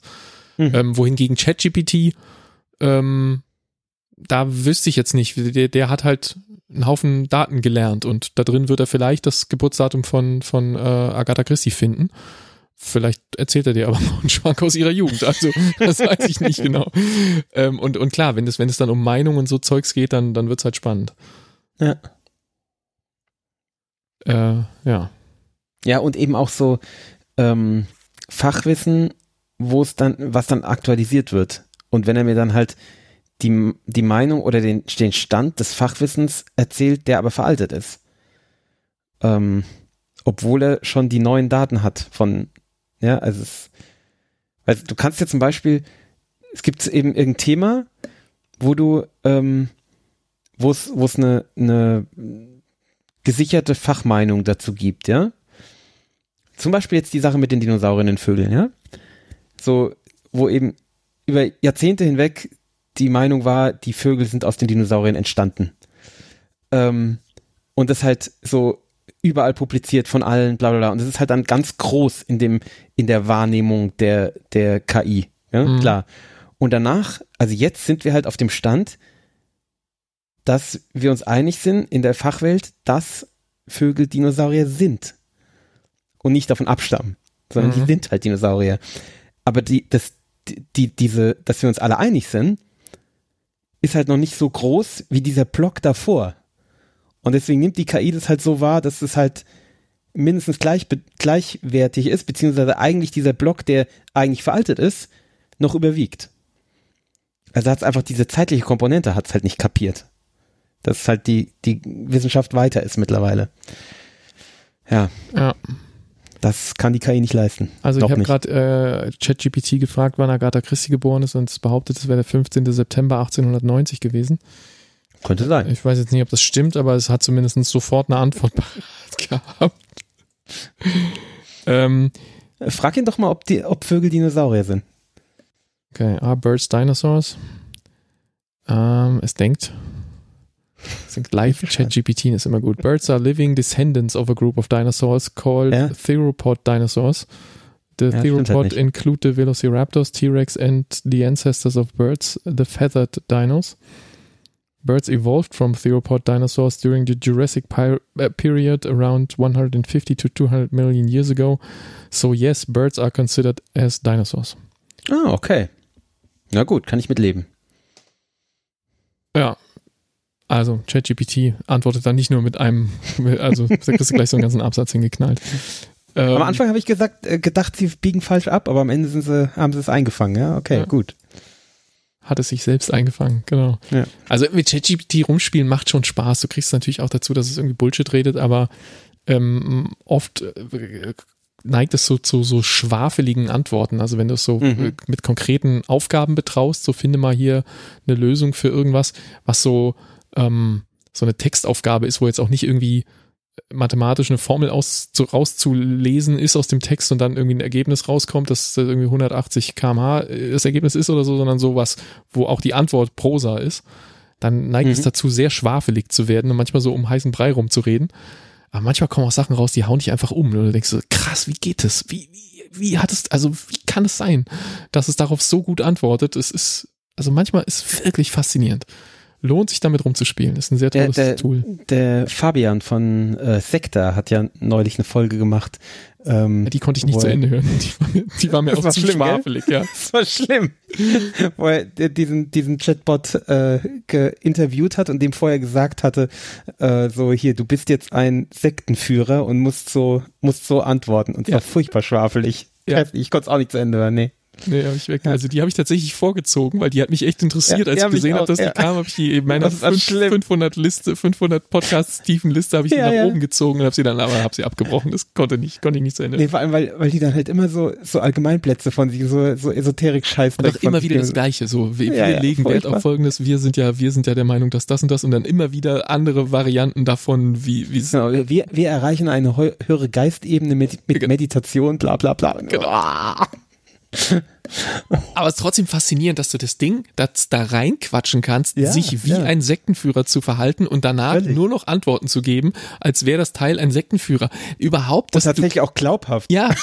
Weil genau das heißt, die im Sektenführer ja auch von sich. Ja, also. Aber wirklich, das ist auch schon Hammer, dass du einer AI quasi diktieren kannst, welche Rolle sie spielen soll, dass sie in eine Rolle schlüpfen soll. Also das alleine hätte ich vor einem halben Jahr, wenn du mir gesagt hättest, das kommt nächste Woche auf den Markt, eine AI, der du sagst, benimm dich mal wie das und das oder tu mal so als ob und die macht das dann, da hätte ich gesagt, ja, träum weiter. Also das ist schon... Der Fabian ja auch gesagt hat, dass die zum Teil dann aus der Rolle gefallen ist und dann auch so gesagt hat, so, ja, nee, normalerweise, also eigentlich finde ich das ja völlig okay, dass jeder so denkt, wie er so, aber also, dass er die Chat-App dann auch wieder auf Linie bringen musste. Ja, aber dass das überhaupt zwischendurch funktioniert. Also ja, überhaupt, das ist schon echt Wahnsinn. Ja. Ja. Ich gucke jetzt noch kurz nach, ob Agatha Christie wirklich an diesem Tag geboren wurde. Dafür nehme ich die unbetrübliche Quelle Wikipedia, die man natürlich auch nicht immer glauben sollte. Ja, aber laut Wikipedia stimmt das. Ja, das stimmt schon. Ja. Ah, genau. Ja, aber die Wikipedia zu lernen ist dann aber auch einfach irgendwie. Ne? Sagt er, der keine Ahnung von KI hat. Genau, also dann jetzt, glaube ich. Was wir noch wissen müssen, ist, was schauen wir für nächste Woche? Genau, ich wollte auch zu diesem Thema zurückkehren. 3 Stunden 10. Du wolltest es einfach. Das hat schon in der Vorbesprechung, habe ich auf die Themenliste geguckt, da stand übrigens die letzten 5 Kapitelmarken standen nicht auf unserer Themenliste, die sind alle spontan gekommen. Klar. Und da habe ich noch zu Christoph gesagt, wir brauchen noch irgendwie, was haben wir denn noch so gesehen oder erlebt, das ist doch hier sonst zu wenig. Und er so, glaubst du wirklich, dass wir zu wenig Themen haben, das wird schon. Uns fällt dann schon was ein am Ende. Ja, so hast du es auch wieder hingekriegt. Genau, also wir gehen zu Netflix. Bin sehr gespannt. Okay, dann wird schon mal nicht das, was der Stefan nächste Woche vorschlägt. Was ich denke, dass der Stefan nächste Woche vorschlägt. Okay. Wir gehen in den Bereich wie sagt man? Arthouse, würde ich im weitesten Sinne. Kein Thriller, ich werde bekloppt. Ja, nein. Du machst mich fertig. Wir gucken den neuesten Noah Baumbach-Film.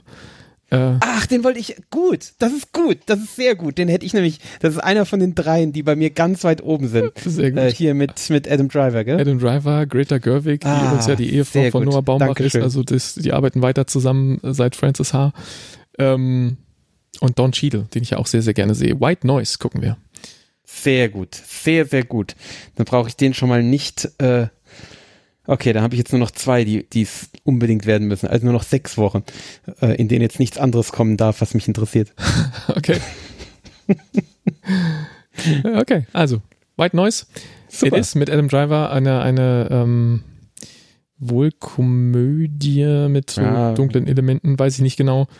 Eine Familie, die amerikanische Familie deconstructed. Grappling. Groteske irgendwie, oder? Ja, genau. Habe ich letzte Woche schon angeteased mit, ich hab das und eine Groteske. Und das wäre dieser Film gewesen. Aha, okay. Ja. Genau, also ich bin sehr gespannt. Ja, ich auch.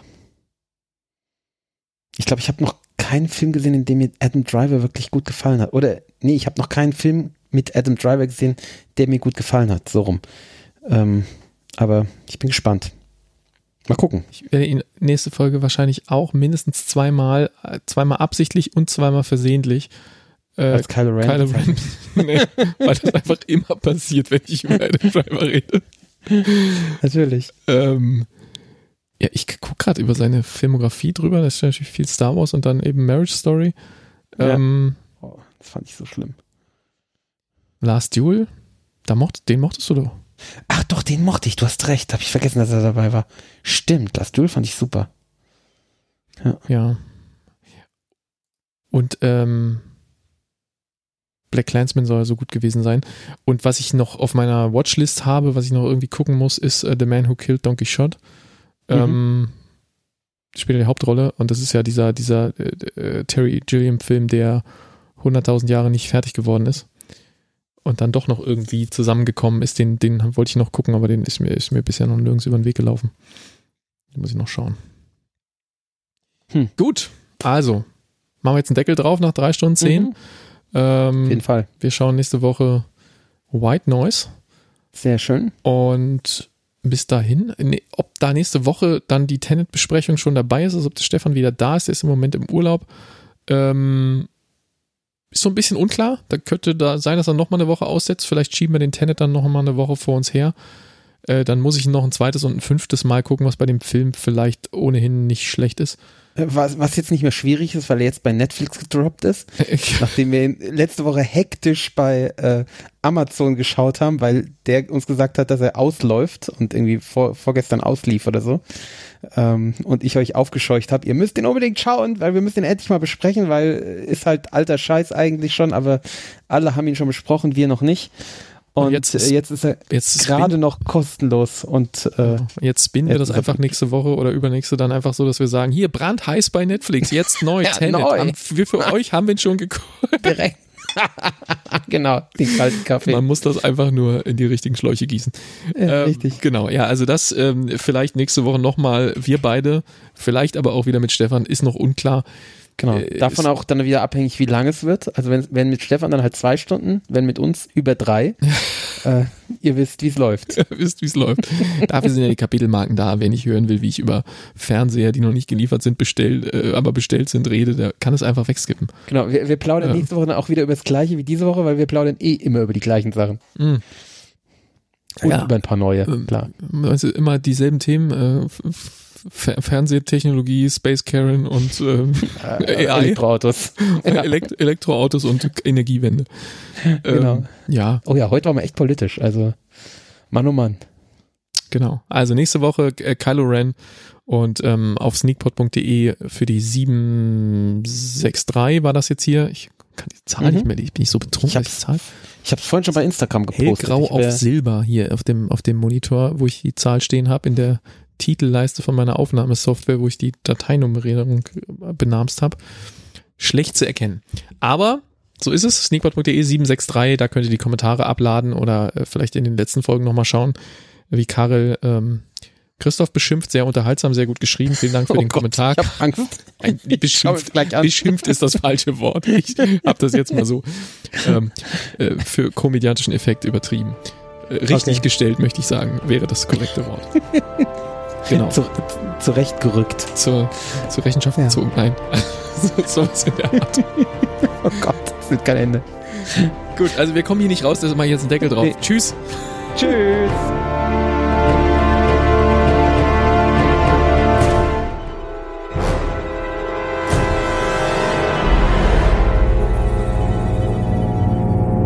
Oh, das war schnell. Das war schnell. Tschüss. Tschüss. Tschüss. Okay. Und tschüss.